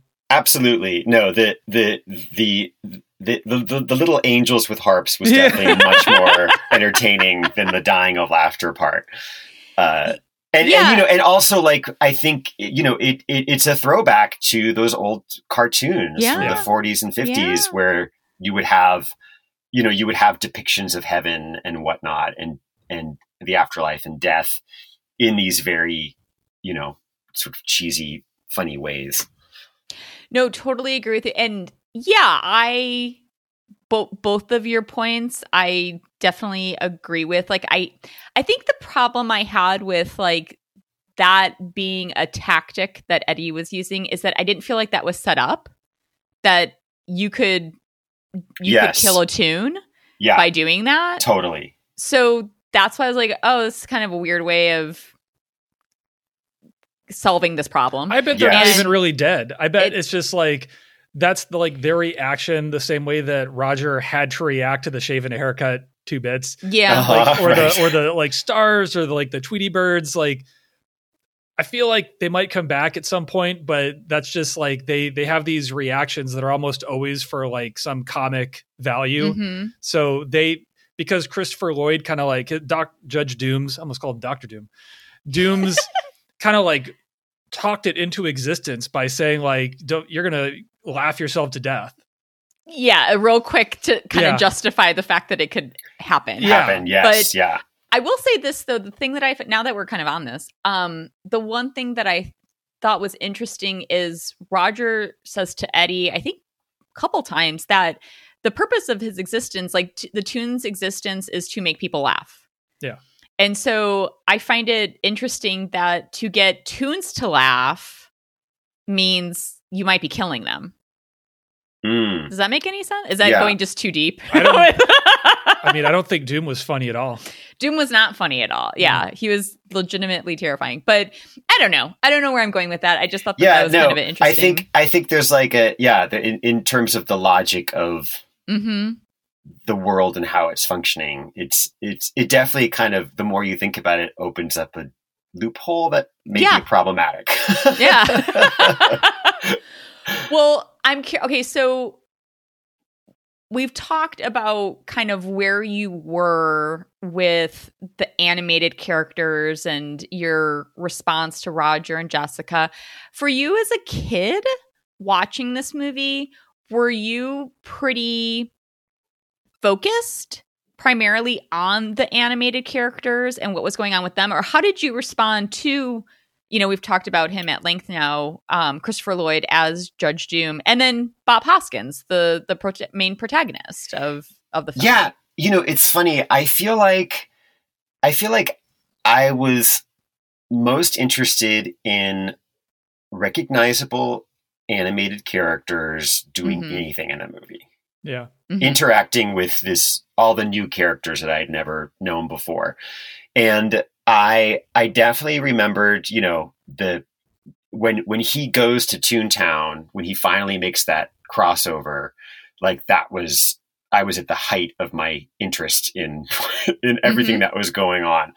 Um and it's funny because in rewatching the movie, they're really for you know, their their budget is 100% in the effects. Yeah. Uh, and they really there really aren't that many locations in this movie. You're you're you're kind of, you know, you're either in a bar or at Eddie's office or in the final warehouse. There's it's not really a showy movie in terms of the the set pieces that are Mhm. that are kind of happening in it. And I think I do remember that being boring to me as a kid Mm, okay Hmm. and the you know the sort of like de- you know the hardened detective and this sort of a thing was was like mildly entertaining compared to the the the integration of all of the cartoons. Yeah, I would say that the type of character that Eddie was. I mean, eventually I had a little bit more appreciation, but that came like way down the road when, namely, maybe when I was like in grad school and uh, like, you know, watching noir and things like that. And Yeah, um, and kind of understanding where that type of character kind of comes from. Um, so I mean I mean- his his first line is brilliant when he when he's just like toons. Like you get everything out of Yeah. that you know it's like and it's a you know it's a great performance and i i would agree with you i appreciate all of the wonderful integrations of you know basically 1940s cinema that that they're sort of alluding to in the film that were just not interesting to me at all when i was 11 years old What do you think about the um the going rate for doing some private eye work? Because we we did uh, some quick math and it looked like he was getting like maybe twelve, thirteen hundred they were so blown away by the fifty dollar check. Uh-huh. Like it was. he tried I using that fifty dollar check to get on a train, and the guy's like, "Get out of here." right it was such an interesting little part of it. And we're like, is fifty dollars really Yeah. that crazy of an amount of money? Like it was for the 40s I guess so. Yeah. It- 1947 absolutely What I did mean, you, say, you know, Derek? all- like twelve hundred like dollars For the hundred dollars, Yeah. would be like twelve. Oh, yeah. in total. Yeah, Gotcha. yeah. um the uh, this is like a total sidebar just because we're talking about the time period but the other the other sort of thing i thought was interesting as someone who was obsessed with disney uh is that you know this film is late 40s and this is their you know the kind of their tentpole picture and then two years later they do dick tracy which is 1930s and then the year after that they do the rocketeer which is Mm. also 1930s and they they really put the the the the big giant tentpole projects that they were greenlighting were all these 1930s and 40s settings hmm Mm-hmm. which definitely i think correlated to the age of the executives and what they were nostalgic about in terms That's of their own childhoods.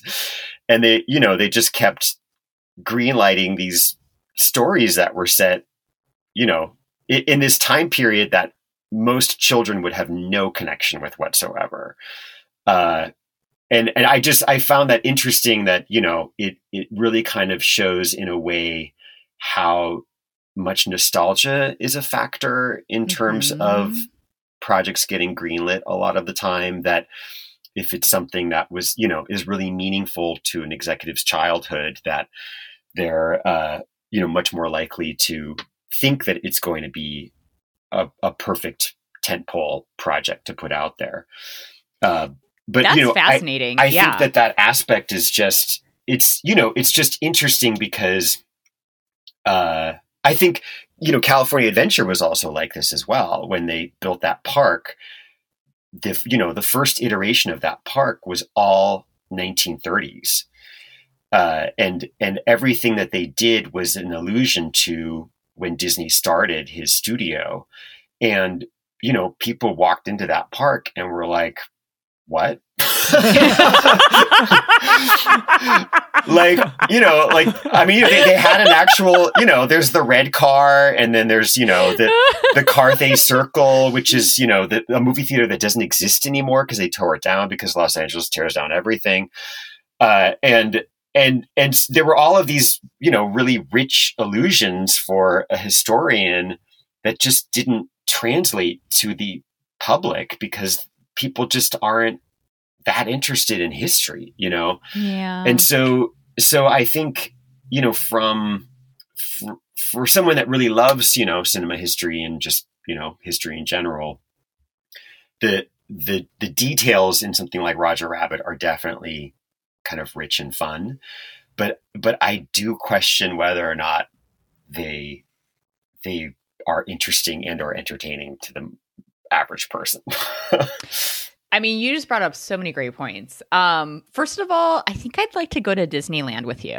because Yeah. I, I feel like you would be a fascinating person. I mean, Derek and I do love going, but um, I feel like you would be able to like just Nerd us- nerd out. yeah, it would be so fun to go with you. Anyway, so that's that's one. And two, I think you raised a really great point about this idea of nostalgia that's specific to certain people who can make the decisions about what films are made and what that means for an audience. Cuz I mean again, I can appreciate it as an adult, but as a kid, it's I I know for a fact that didn't like mean anything to The- me. yeah, the, the fact time that it was set in like 47, I think. That that was not yeah. uh, like all you wanted. You wanted to see the live action mixed with animation, and Yeah. it didn't matter the fact. Like, if anything, it was probably it probably took away from like the enjoyment in a small, tiny way, just because you weren't interested in that time period. mhm. Right. I guess like the flip side though, if, you know, now that I think about it, when I think about Dick Tracy, like that was my dad's childhood. And Sure. Mhm. he I think he saw that movie 5 times. Wow. And and you know, I of course was obsessed with it because it had Stephen Sondheim soundtrack and, and Madonna, and I was just like, like that's all I cared about. And Yeah. I was like, you know, whatever. This man with his watch running around, um, but and his Apple Watch. this guy in his Apple Watch.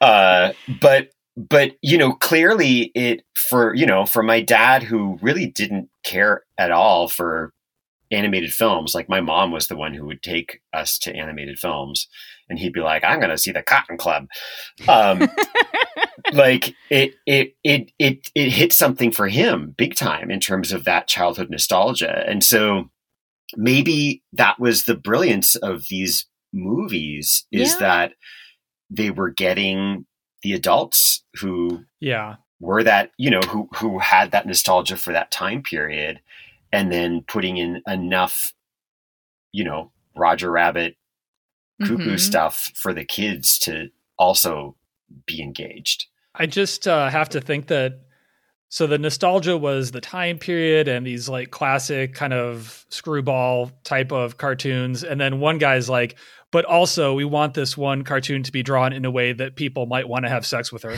yes Well, oh I should mean, we start she's- talking about jessica rabbit Well, yeah, let's get into it. I mean, here's the thing about Jessica Rabbit is that she also, I mean, yes, she is a very sexy, very attractive cartoon, but she also I mean, if comes you're into out that kind of thing. she still comes out of that noir. I mean, she is I That's think part of it. yeah, she's Yeah. based off of several different kinds of characters like Veronica Lake, Yeah. um, and the character specifically like Gilda. Um, so she still comes out of that part of She's not bad. She's just drawn that way. Which- what a great line. I mean, so so fun and I mean, actually, you know what? Derek and I were talking about this.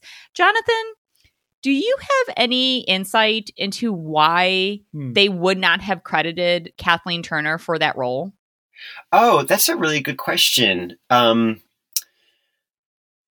I don't. I don't know why because it was it was definitely all over the you know the reviews. Like it was it was Mhm. definitely not something that I mean, I bet you if anything it might have been maybe it was an intentional surprise because Okay. she was such a big star at that point in her life Yeah. and um, you know, obviously had worked with Zemeckis in uh, *Romancing the Stone*, hmm uh, and I also remember again looking at Dick Tracy two, a couple years later that all of those amazing celebrities that are part of the criminals with you know their their crazy makeup in Dick Tracy were also you know like Dustin Hoffman Mhm. they were also not credited or publicized and Okay. so it was it was also kind of a strategy of like a surprise factor in a way uh, that maybe maybe is the reason why they didn't credit her is is so that it would be uh, you know a, a sort of pleasant surprise. Okay. I could totally see that. The, yeah. the the other sort of interesting thing that I did not know uh, is that uh, the song that she sings is actually Amy Irving singing. yes. the uh, the only reason why we knew that is because of the research that we did preparing for the podcast. Yeah, but I had no same. idea. Yeah. Yeah. Had no idea. And I mean, good on Amy Irving. She's has an amazing singing voice. I mean, I, I already know. knew she was a great actress, but I had no idea she could sing. no idea. Um, and I think that I mean, look, that intro is a great intro, great song, great scene. It is just like she has like the one number Mhm. and then the rest of her appearance in the film is just you know her speaking and that sort of thing so i get why now at this point kathleen turner does get the attention that she does i feel a little bit bad for amy irving that she probably probably like all of us how we just admitted that we had no idea that it was her I mean, we there's also the, another factor I just thought of that is again nerdy D- Disney knowledge, but this is pre Aladdin. oh, And Mhm. Robin Williams really changed forever how animated films are marketed in terms of the voice talent behind the animation. yeah. In that prior to Aladdin, animated voices, even if they were, you know, celebrities, were just it was it, I don't know if I don't know if it was seen as like semi shameful because you don't actually get to be on camera right or if it was just not something that I don't know what it was, but for whatever reason, like it, it was, it was just not something you knew about. And then f- flash forward to now, when all the animated films are, particularly the non-Disney ones, hmm are marketed, the celebrities' names are all over the trailer. Like it's, oh totally it Yeah. is- it's a it's a completely flipped side. You know, I never saw that. What is that Sing movie or whatever? Sing 2 is coming out, and all the billboards Yeah. are like the character and who's The actor them. and side who by they side. are. Yes. yeah And so I you know, I think Disney Disney and Pixar in particular still like to populate their voice talent with the correct actor for the role and hmm that may not be a movie star. And so they're less likely to to promote that because, you know, they're more interested in matching the right voice talent for the role than in just having celebrities all over the map. But Than that is uh, definitely not the case with other animated studios that are very much putting the celebrities in front and center. You bring up such a great i mean that is a great point Who am I to say that Chris Pratt can't be a good Mario? I don't. I don't know. Well, it might. It might work out brilliantly. and I mean, and to your point, Jonathan, you know, like I was thinking about that as you were kind of like talking about this like switch, and you know, there are some actors, and it's only because they had already established themselves to be individuals who could like really kind of take on maybe a little bit more of bombastic personalities. Like I think both Mike Myers and Eddie Murphy were exactly the right call for the Shrek movies Mhm. yeah. you know, like things like that. But yeah, there's like a lot of animated movies now where I'm like, okay, I guess like that's Seth cool Rogen that- as Donkey Kong. I think that's inspired. Yeah, I mean, there are. I mean, and then there's like Sausage Party. Like there are. Okay, so anyway, there are some. There are some casting choices, voice casting choices that I think are really, really spot on. But you're totally right that it has now again become something where it's just like, well, who is the voice? Mhm. rather than did we pick the right person to be the voice. Who is the character? Yes. Like, do you Yeah, want this to yeah. be its own character, or do you want Yeah. everyone to just think of this name? Yes.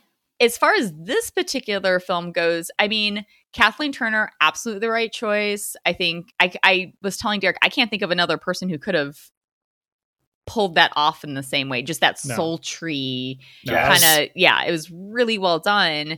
Now, the individual who voiced Roger, you know, he is a, you know, pro- prolific actor in his own right. I think he has like over 100 credits, but he's not, quote, a name. Sure. Unquote. Um, yeah. So it makes me sad to think like if we had already kind of gone over that hump where like it was, you know, Oh, yeah. celebrities who needed to voice Oh these yeah, they characters, who that would have would've been. totally put a name in Yep. that role. Yeah. yeah. Yep. And um I mean I I want to make sure that like we did bring him up earlier, but I just want to make sure that I Charles Fleischer. So you know, he does such an incredible job again as we were watching it I was saying to Derek, I was like, I don't even know how he's doing what he's doing. Yes. You were you were particularly impressed with how he says please. Yeah. Please. Yeah. There go. Oh, wow, that's really good. All right. Well, turns out it was easier than so, we thought. Jonathan, That's- if that's ever my- you want to go into voice acting, That's my uh, that's my theater nerd past coming out right there. okay, okay, that okay, that I can. Yep, that makes all the sense in the world. Yep, that actually makes sense. Um, but I mean, for somebody who has not even a little bit in her pinky finger, the ability to do that kind of stuff, like I'm so impressed. Absolutely. And- I mean, yeah. it's a it is a real it's a real talent, and it's Mhm. also, um, it it's also, I think something that we take for granted is how important an animated voice is to the character.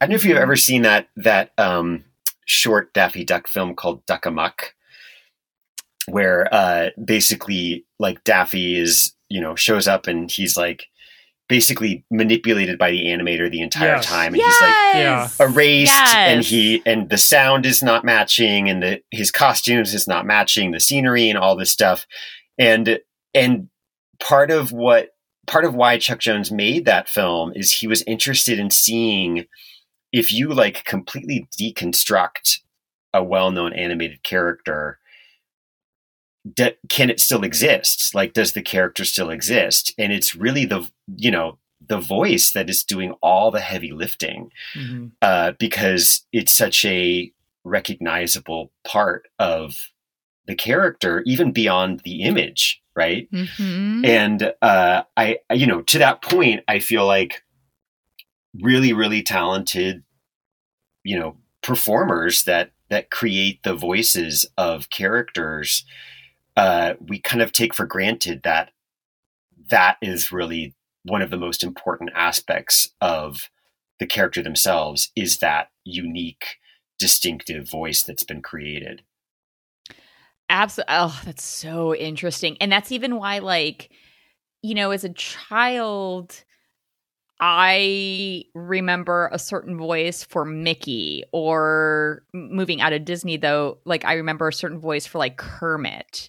And so when they have new people, Yeah, who that always. begin to, you always bumps kind of, Yeah. yeah, Oh, you always like bumps kind of notice, like, Mhm. as good as they might be Yeah. and obviously you have to if the character is to live on unfortunately the human who voices it is no, that character is That- dead to me. you need to you know eventually pass it along to somebody else but um yeah you always like kind of you can kind of clock it Yeah. um it's like a new Darren in Bewitched or something. Like, yes, Yeah. yes, yes. nobody says anything about it that's so funny oh that's so funny but you're totally right and um wow that's i find that fascinating that um like that chuck jones was like really specifically kind of playing around with that. That is that is really interesting to me. I love that. I mean as far as roger is concerned i how do i put this? I'm not like i don't lean so much into the like super spastic characters. Um sometimes it's a little bit too much energy like it's Within like the first 30 seconds, I looked over at you and yeah, I'm like, he's yeah. just a little extra. he's a little extra. Um, so I definitely lean more towards Jessica. And also, here's what I'll say about Jessica. I I like that she I, I recognize that I am talking about an animated character, but that being said, I appreciate that she is unapologetic for just who she is. Mhm. And and yes, all the men are crazy for her and what have you, but they just want to play she- patty cake. they just- but she embraces her sexuality, but also she is somebody who is a devoted wife. And although, you know, there's like a runaround with you understanding her motives initially, she is a very faithful wife who wants to support her husband. And also, she's really smart and She she's can take really, care of herself. Yeah, and she's really strong. Yeah. When that uh, Um, weasel tried to do the search, he got caught in the Yeah. booby trap. You really like that one. It was one of those where I'm like, did they just say that? That's so uh that's so corny, It- but also it's kind really of awesome. corny, but it's you know you had to be sad.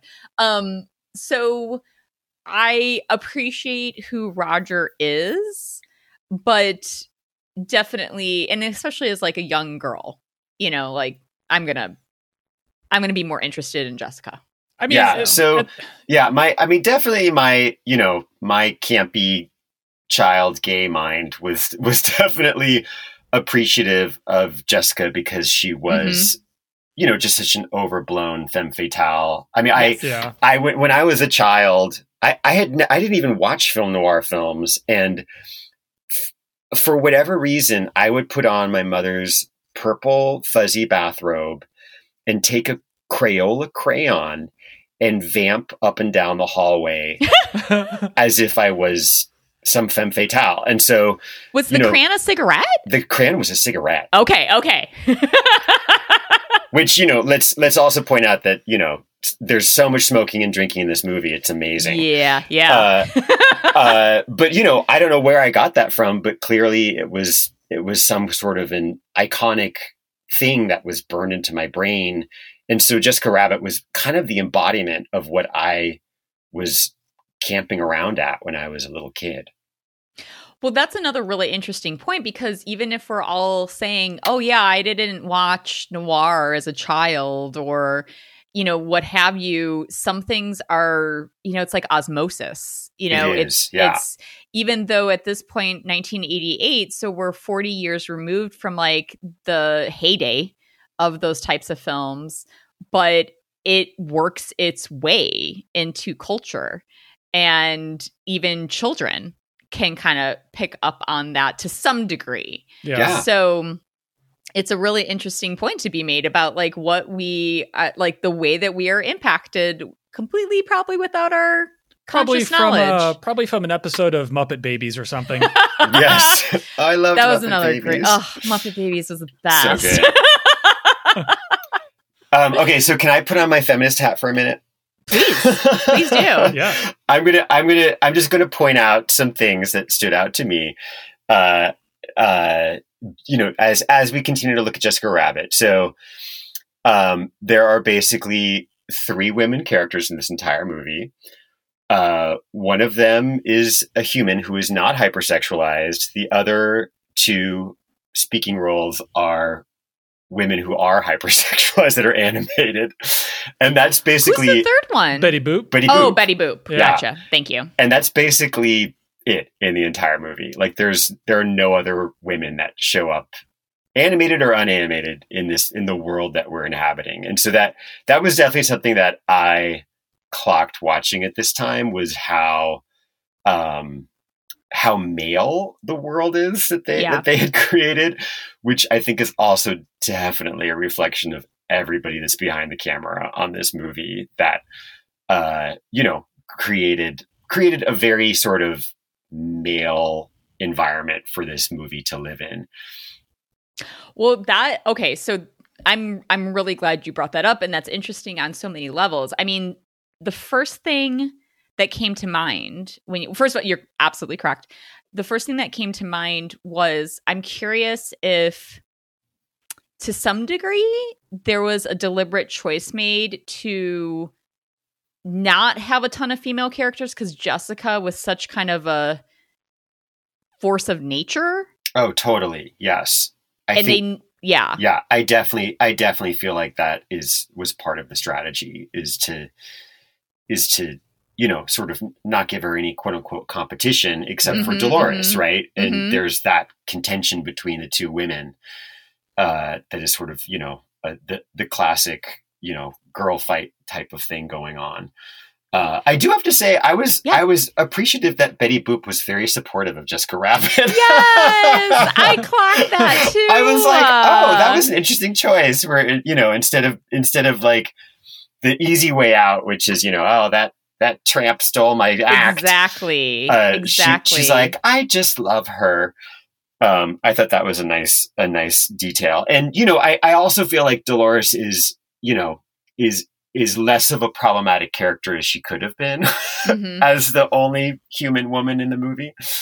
Um, Well, I mean, I, that okay. So that's interesting because I, I'm curious just what your response was to her presence being there, and that subplot. She got some great lines. Uh, Dolores she did have great lines, and She's got she like I really I I liked her, but I was just curious if you felt it was necessary to have that subplot, that romantic subplot for Eddie.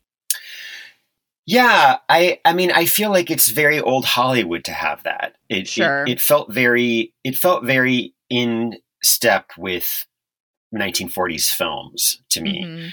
Uh, and her her character also felt like right out of a 1940s film where she's Mhm. she does not suffer fools. Mhm. Uh, she's very smart, she's scrappy, she's sort of like, you know, has learned how to survive. Uh, but you Even know, her way of speaking, like even her way of speaking yeah. but but still you know still would like uh, uh you know a steady relationship with with eddie you know with like that component in her life um but it felt it felt very much drawn from 1940s movies to me in terms Okay. of the character. Did you feel like she was superfluous? A little bit. Um i i liked her character. I liked the way that the actress portrayed her but it kind of like what actually what you were saying about the whole you know um killing the toons with laughter i kind of just didn't i didn't find it super interesting She Yeah. reminded me a little bit Um, of like a like a Eileen Brennan from The Sting. oh yeah Kinda character? yeah. Yes, yeah. yep yep that's a great comparison Yeah. and yeah. uh, I mean, the is that a rabbit in your pants? Or are you just happy to see me? Line. Yeah. Yeah. Another That's one of these things where, like, when I'm a kid, I'm like, I'm not sure I understand, but this is hilarious.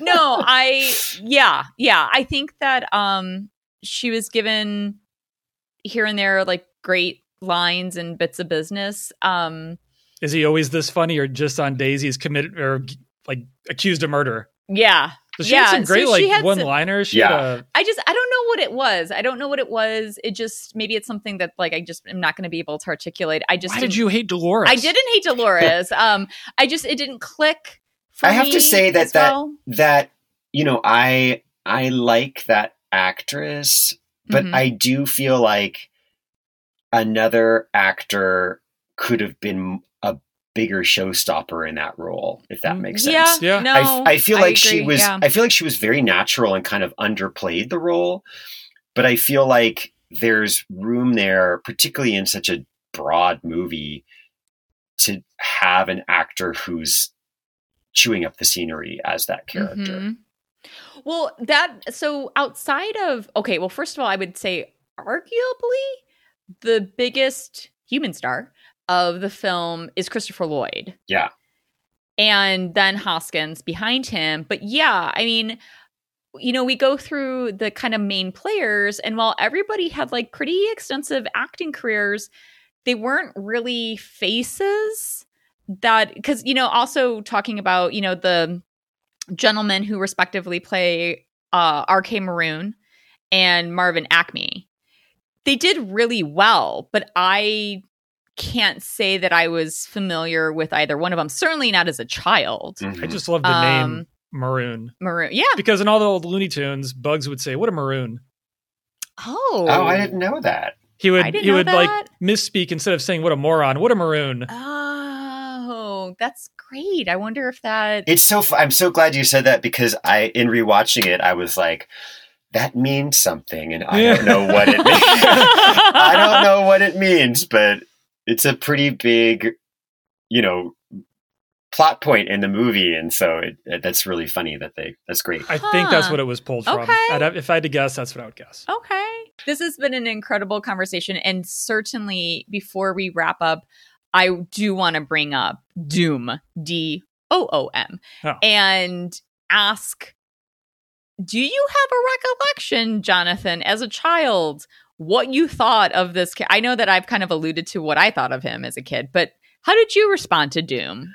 I mean, I, I, I remember him being effective, um, but I don't think I was like scared out of my wits or anything like that. It's funny in rewatching it, like his, I mean, you know, his performance is fantastic, and I've his like meltdown as he exposes the toon inside of him at the end is so unhinged that I I was like I like you know I was like bravo Chris bravo Yeah. bravo Christopher Lloyd for taking it to the degree that it needs to be taken to. Um, so I I felt like his commitment was pretty awesome. Yes, that's actually something we brought up as well that he completely committed to this character. Did you know when you first watched that he was a toon until the end? Because I can't remember whether I knew whether I knew that if that was supposed to be like a big reveal at the end with the steamroller, or w- how did that play out for you? I I don't think I knew. I think it was I think it was a reveal. Okay, Um, and it was, I, you know, I remember it being like a pretty thrilling one, just because it's so physical and auditory, and uh, you know, it's it's it's they're definitely playing on all the senses when he comes out of his shell. Absolutely. And first of all, I you know what? I don't know. I prob I probably on some level did because I probably was seeing who was in this movie, but he wasn't immediately recognizable to me as Christopher Lloyd. really? No, not for I mean as a kid. Yeah, For I me, oh. I would but- agree, and I think that I mean it's so vastly different from Doc. Yeah. Exactly. that I I also I feel the same way. I think that I don't even know as a kid if I thought it was the same actor. Mhm. Yeah, I mean cuz he he did so completely and like whether or not you took to the character, like he really embodied it. Like went went all in on it. And You know Oh, who he go ahead, yeah. reminds me of i i when I was a kid is um, the guy from Raiders of the Lost Ark, the Nazi. Oh, yeah. yes. That's who I thought he was when I was a kid. I was like, oh, it's because you know he's Oh. like kind of bald with the Yeah. round Yes. glasses, and it's it. That's sort of what got under my craw when I was that age. and the same kind of menace. yes. I yes, that's a great comparison. I could totally see that. Yeah. And that's what I actually think is so interesting about this character is like you know, he eventually reveals himself to be the ultimate like antagonist, but he's never introduced as a great guy. Like it's not like it's it is I was also surprised. I I certainly had no idea that he was a toon. I don't I don't know if I just really need to rewatch this film several times over to see if any clues are given at all to the fact that he is. The the clue that I think I missed was that when they're in the bar and they try to dunk Roger in the dip and it gets knocked over, he kind of like flinches back mm. oh. because Okay. you know it, it could have yeah it could have harmed him. He he had like the protective glove on when Yeah. he dunked the shoe in, but in the bar it could have actually hurt him. So he kind of moves back a little Oh. bit in a weird way where like after i already knew that he was a toon i thought about that and that you know maybe but when i first saw him get run over by the steamroller i'm like this is horrific It was horrific. and, and then i realized okay he's a toon it's fine real quick to your point, I feel like it's like when you rewatch The Sixth Sense and you're like, okay, where are the clues Uh-huh. that like sorry people out there spoilers, but the, Bruce Oh, Willis is dead. Please, you Um, have seen that movie already. so I feel like it's the same thing. But um, yeah, I would say that although I stick to my guns in saying that the shoe is the most horrific death yeah, in the movie, and although mm. technically he doesn't die by steamroller, it is a horrific. yeah. Moment. It's, it it totally is, and then.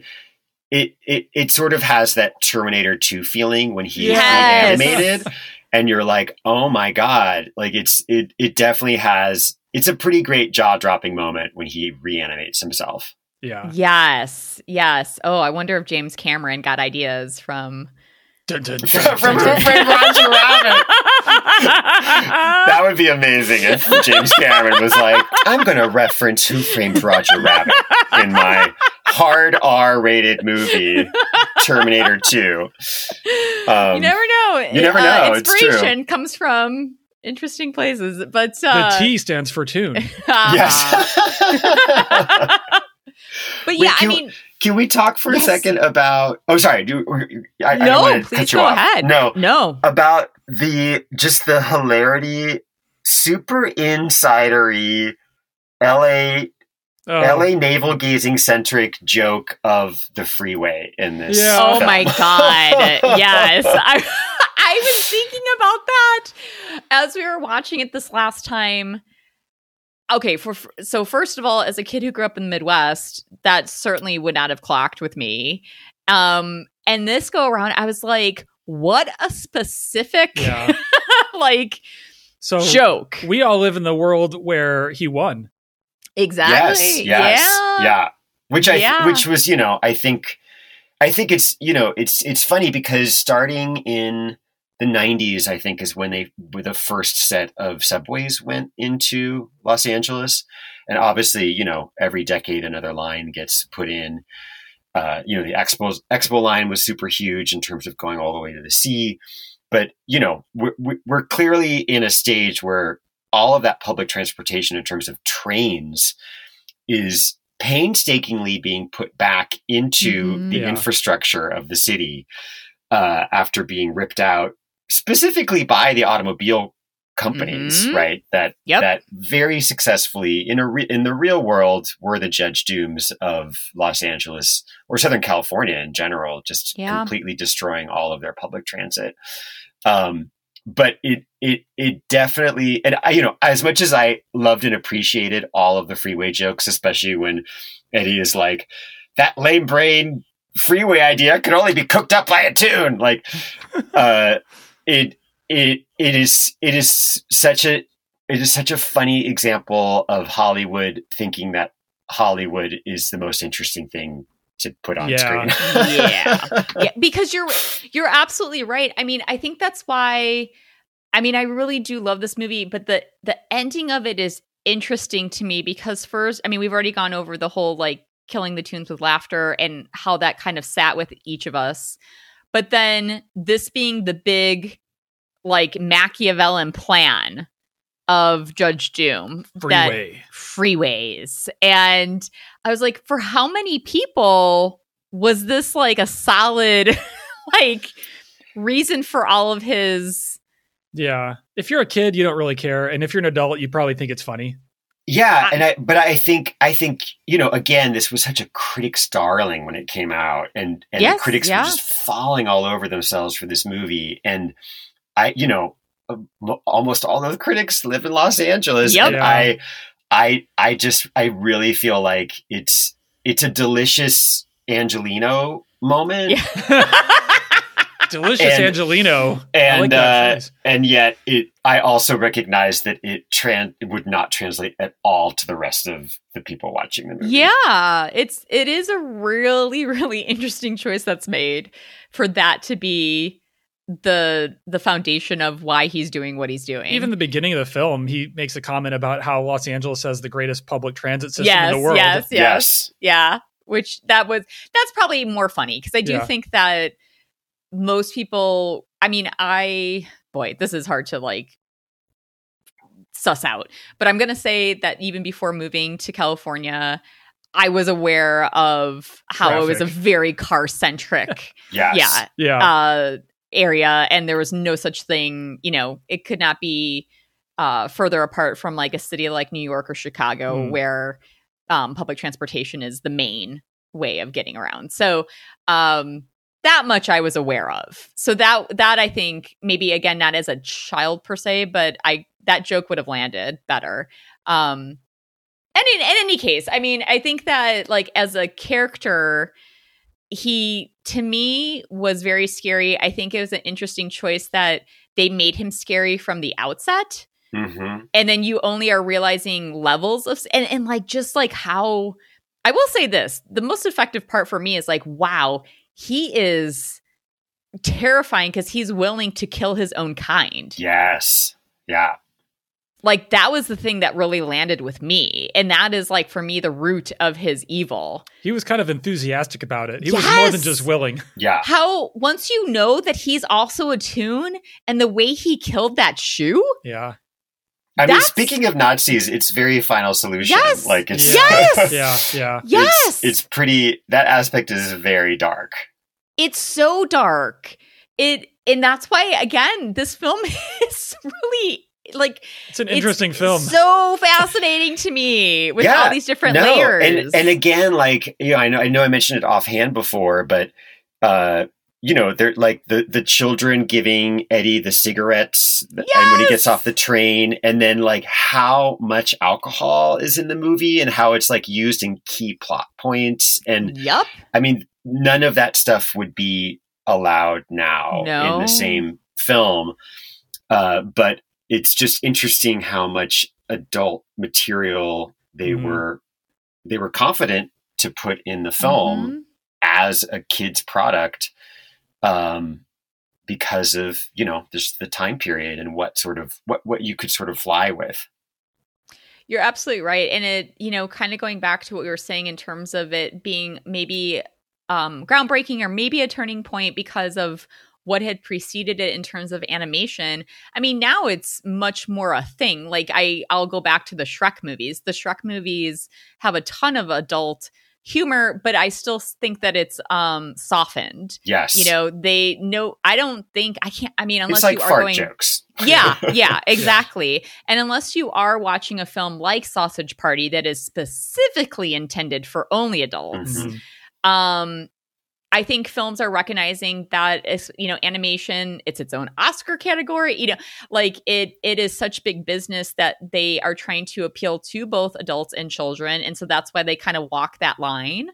Um, but certainly this film again just what an interesting touch point for where animation went um and the way that they market to both adults and children yeah.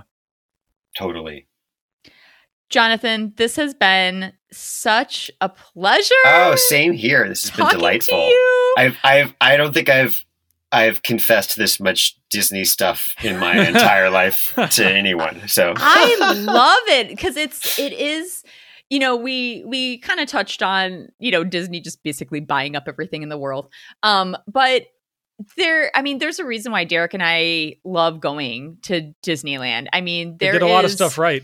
They Yes. did a lot of stuff right and you know want to give props to Warner Brothers as well but um And if you're You know- listening, Disney, this podcast is available for sale. but um no i just think it's wonderful to have that kind of love and just that depth of knowledge about it it's been so interesting listening to you talk about it and speaking of chatting i would love for you to tell our listeners what you've been up to i kind of mentioned it a little bit at the beginning derek and i uh, were most honored to get to see your film Dramarama. It's a beautiful film. Thank you. and um, if you'd like to talk a little bit more about it. Yeah, sure. So, um, speaking of things from my past, uh, so my my film Dramarama is a coming of age film set in 1994 about a group of conservative drama nerds who have their last murder mystery party before they go off to college, uh, and it's uh, definitely loosely based off of me and my friends. It's a very nostalgic, sweet film uh, about being afraid of change and that sort of next stage in life uh, and focusing a little bit more on the the nerd kids rather than the cool kids. And um, yeah, it's it's it was a delight to make, and uh, it was an extra delight to have a theatrical release in an actual movie Mhm. theater in the time of COVID. Mm-hmm. Uh, and you can now, you know, rent it on all your basic platforms. So Amazon, Apple, Google Play, Xbox, cable, all that, all that stuff. Wherever you get video on demand, it's available. So check it out if you are if you're interested in coming of age films or drama kids or early '90s culture or any of those things. I mean, and honestly, even beyond. I mean, I'm really saying this with all sincerity. It's such it's such a well done film. You can see just how much love you poured into it. There's a Um, great attention to detail too. Oh my goodness. thank you. Yeah. I mean, even like the toothbrushes. like those are the toothbrushes you used in the 90s. Like how? How did you do that? Like and sourcing that. Um but even I mean the the attention to detail is wonderful. The performances are just so endearing. I'm very proud of that cast. yes. They're delightful, talented kids. So truly are the storylines, the way that, you know, you give due diligence to each individual character, but then also the way that their storylines come together is really well done. I just I just enjoyed it from like I literally had a smile on my face the whole time. Oh, thank you so Yeah. much. I appreciate it. Absolutely. So everybody please, two thumbs up here. Mhm. Go see Dramarama. And Jonathan, thank you again for being on the show. It was truly our pleasure. Thank you both. It was this was completely delightful. I really appreciate it. oh my goodness. That was really, really fun. Thank you, Jonathan. Yeah, was I had such a great time talking to him. Okay. Derek, Yes. would you watch this film again? I think I almost have to watch it again because there's Mm-hmm. so much that happens really quickly. Yeah. I kind of I kind of think if I watched it again, I'd, I'd like see notice even more things. Totally agree with you. I mean, I think that kind of came up in our conversation with Jonathan, just that there's so so much. There's a lot going There's on. There's just so your eye cannot go to everything in a single viewing. And so and, and I mean, I and audio, you know, in terms of like jokes, little quips, little asides, the things that I really enjoyed so much. I mean, multiple times I laughed out loud because just goes again to how difficult it must have been to make this to ha- have everything hit just right. Absolutely. So big yes for me too. I definitely feel like I know there's stuff that I missed. So I don't want to. And also, I just, um, you know, Jonathan talked about his love of animation and these different characters, and they, from both, you know, Dis- the Disney and Warner Brothers side, there's so much in there. I just. From that perspective, I'm like, yeah, I just kind of want to see who's in there again, like who's in these different scenes. Yeah, and, I gotta find Huey, Louie, and Dewey. Yes. Dewey, Louie. Yeah, you said it right. I gotta find those. Three. You got to find the ducks. I gotta find those three ducks. uh, as far as a call to action, yeah. so given that we just said that there are all these Disney characters, there's all these Warner Brother characters. For some of them, they're like, okay, we got to have equal screen time, so that there's no whatever. They that So- was just negotiated. I'm sure. Oh yeah, Like, yeah, For no reason other than like we don't want it to look like it's more of this than that. correct. I'm curious who sides on who falls on what side. Like, you know, I'm gonna I'm gonna probably pretty confidently say that Jonathan's gonna consider himself a Disney person. Mm-hmm. But I'm curious, especially that like there used to be Looney Tune stores out there. Are you team Mickey or team Bugs? Yeah, yeah. Are you team Mickey or team Bugs? Who do you lean towards if you're gonna watch a cartoon or any type of animation? So, if you'd like to get in touch with us, we'd love for you to. You can reach out through Facebook or Instagram or Twitter, and it's the same handle for all three.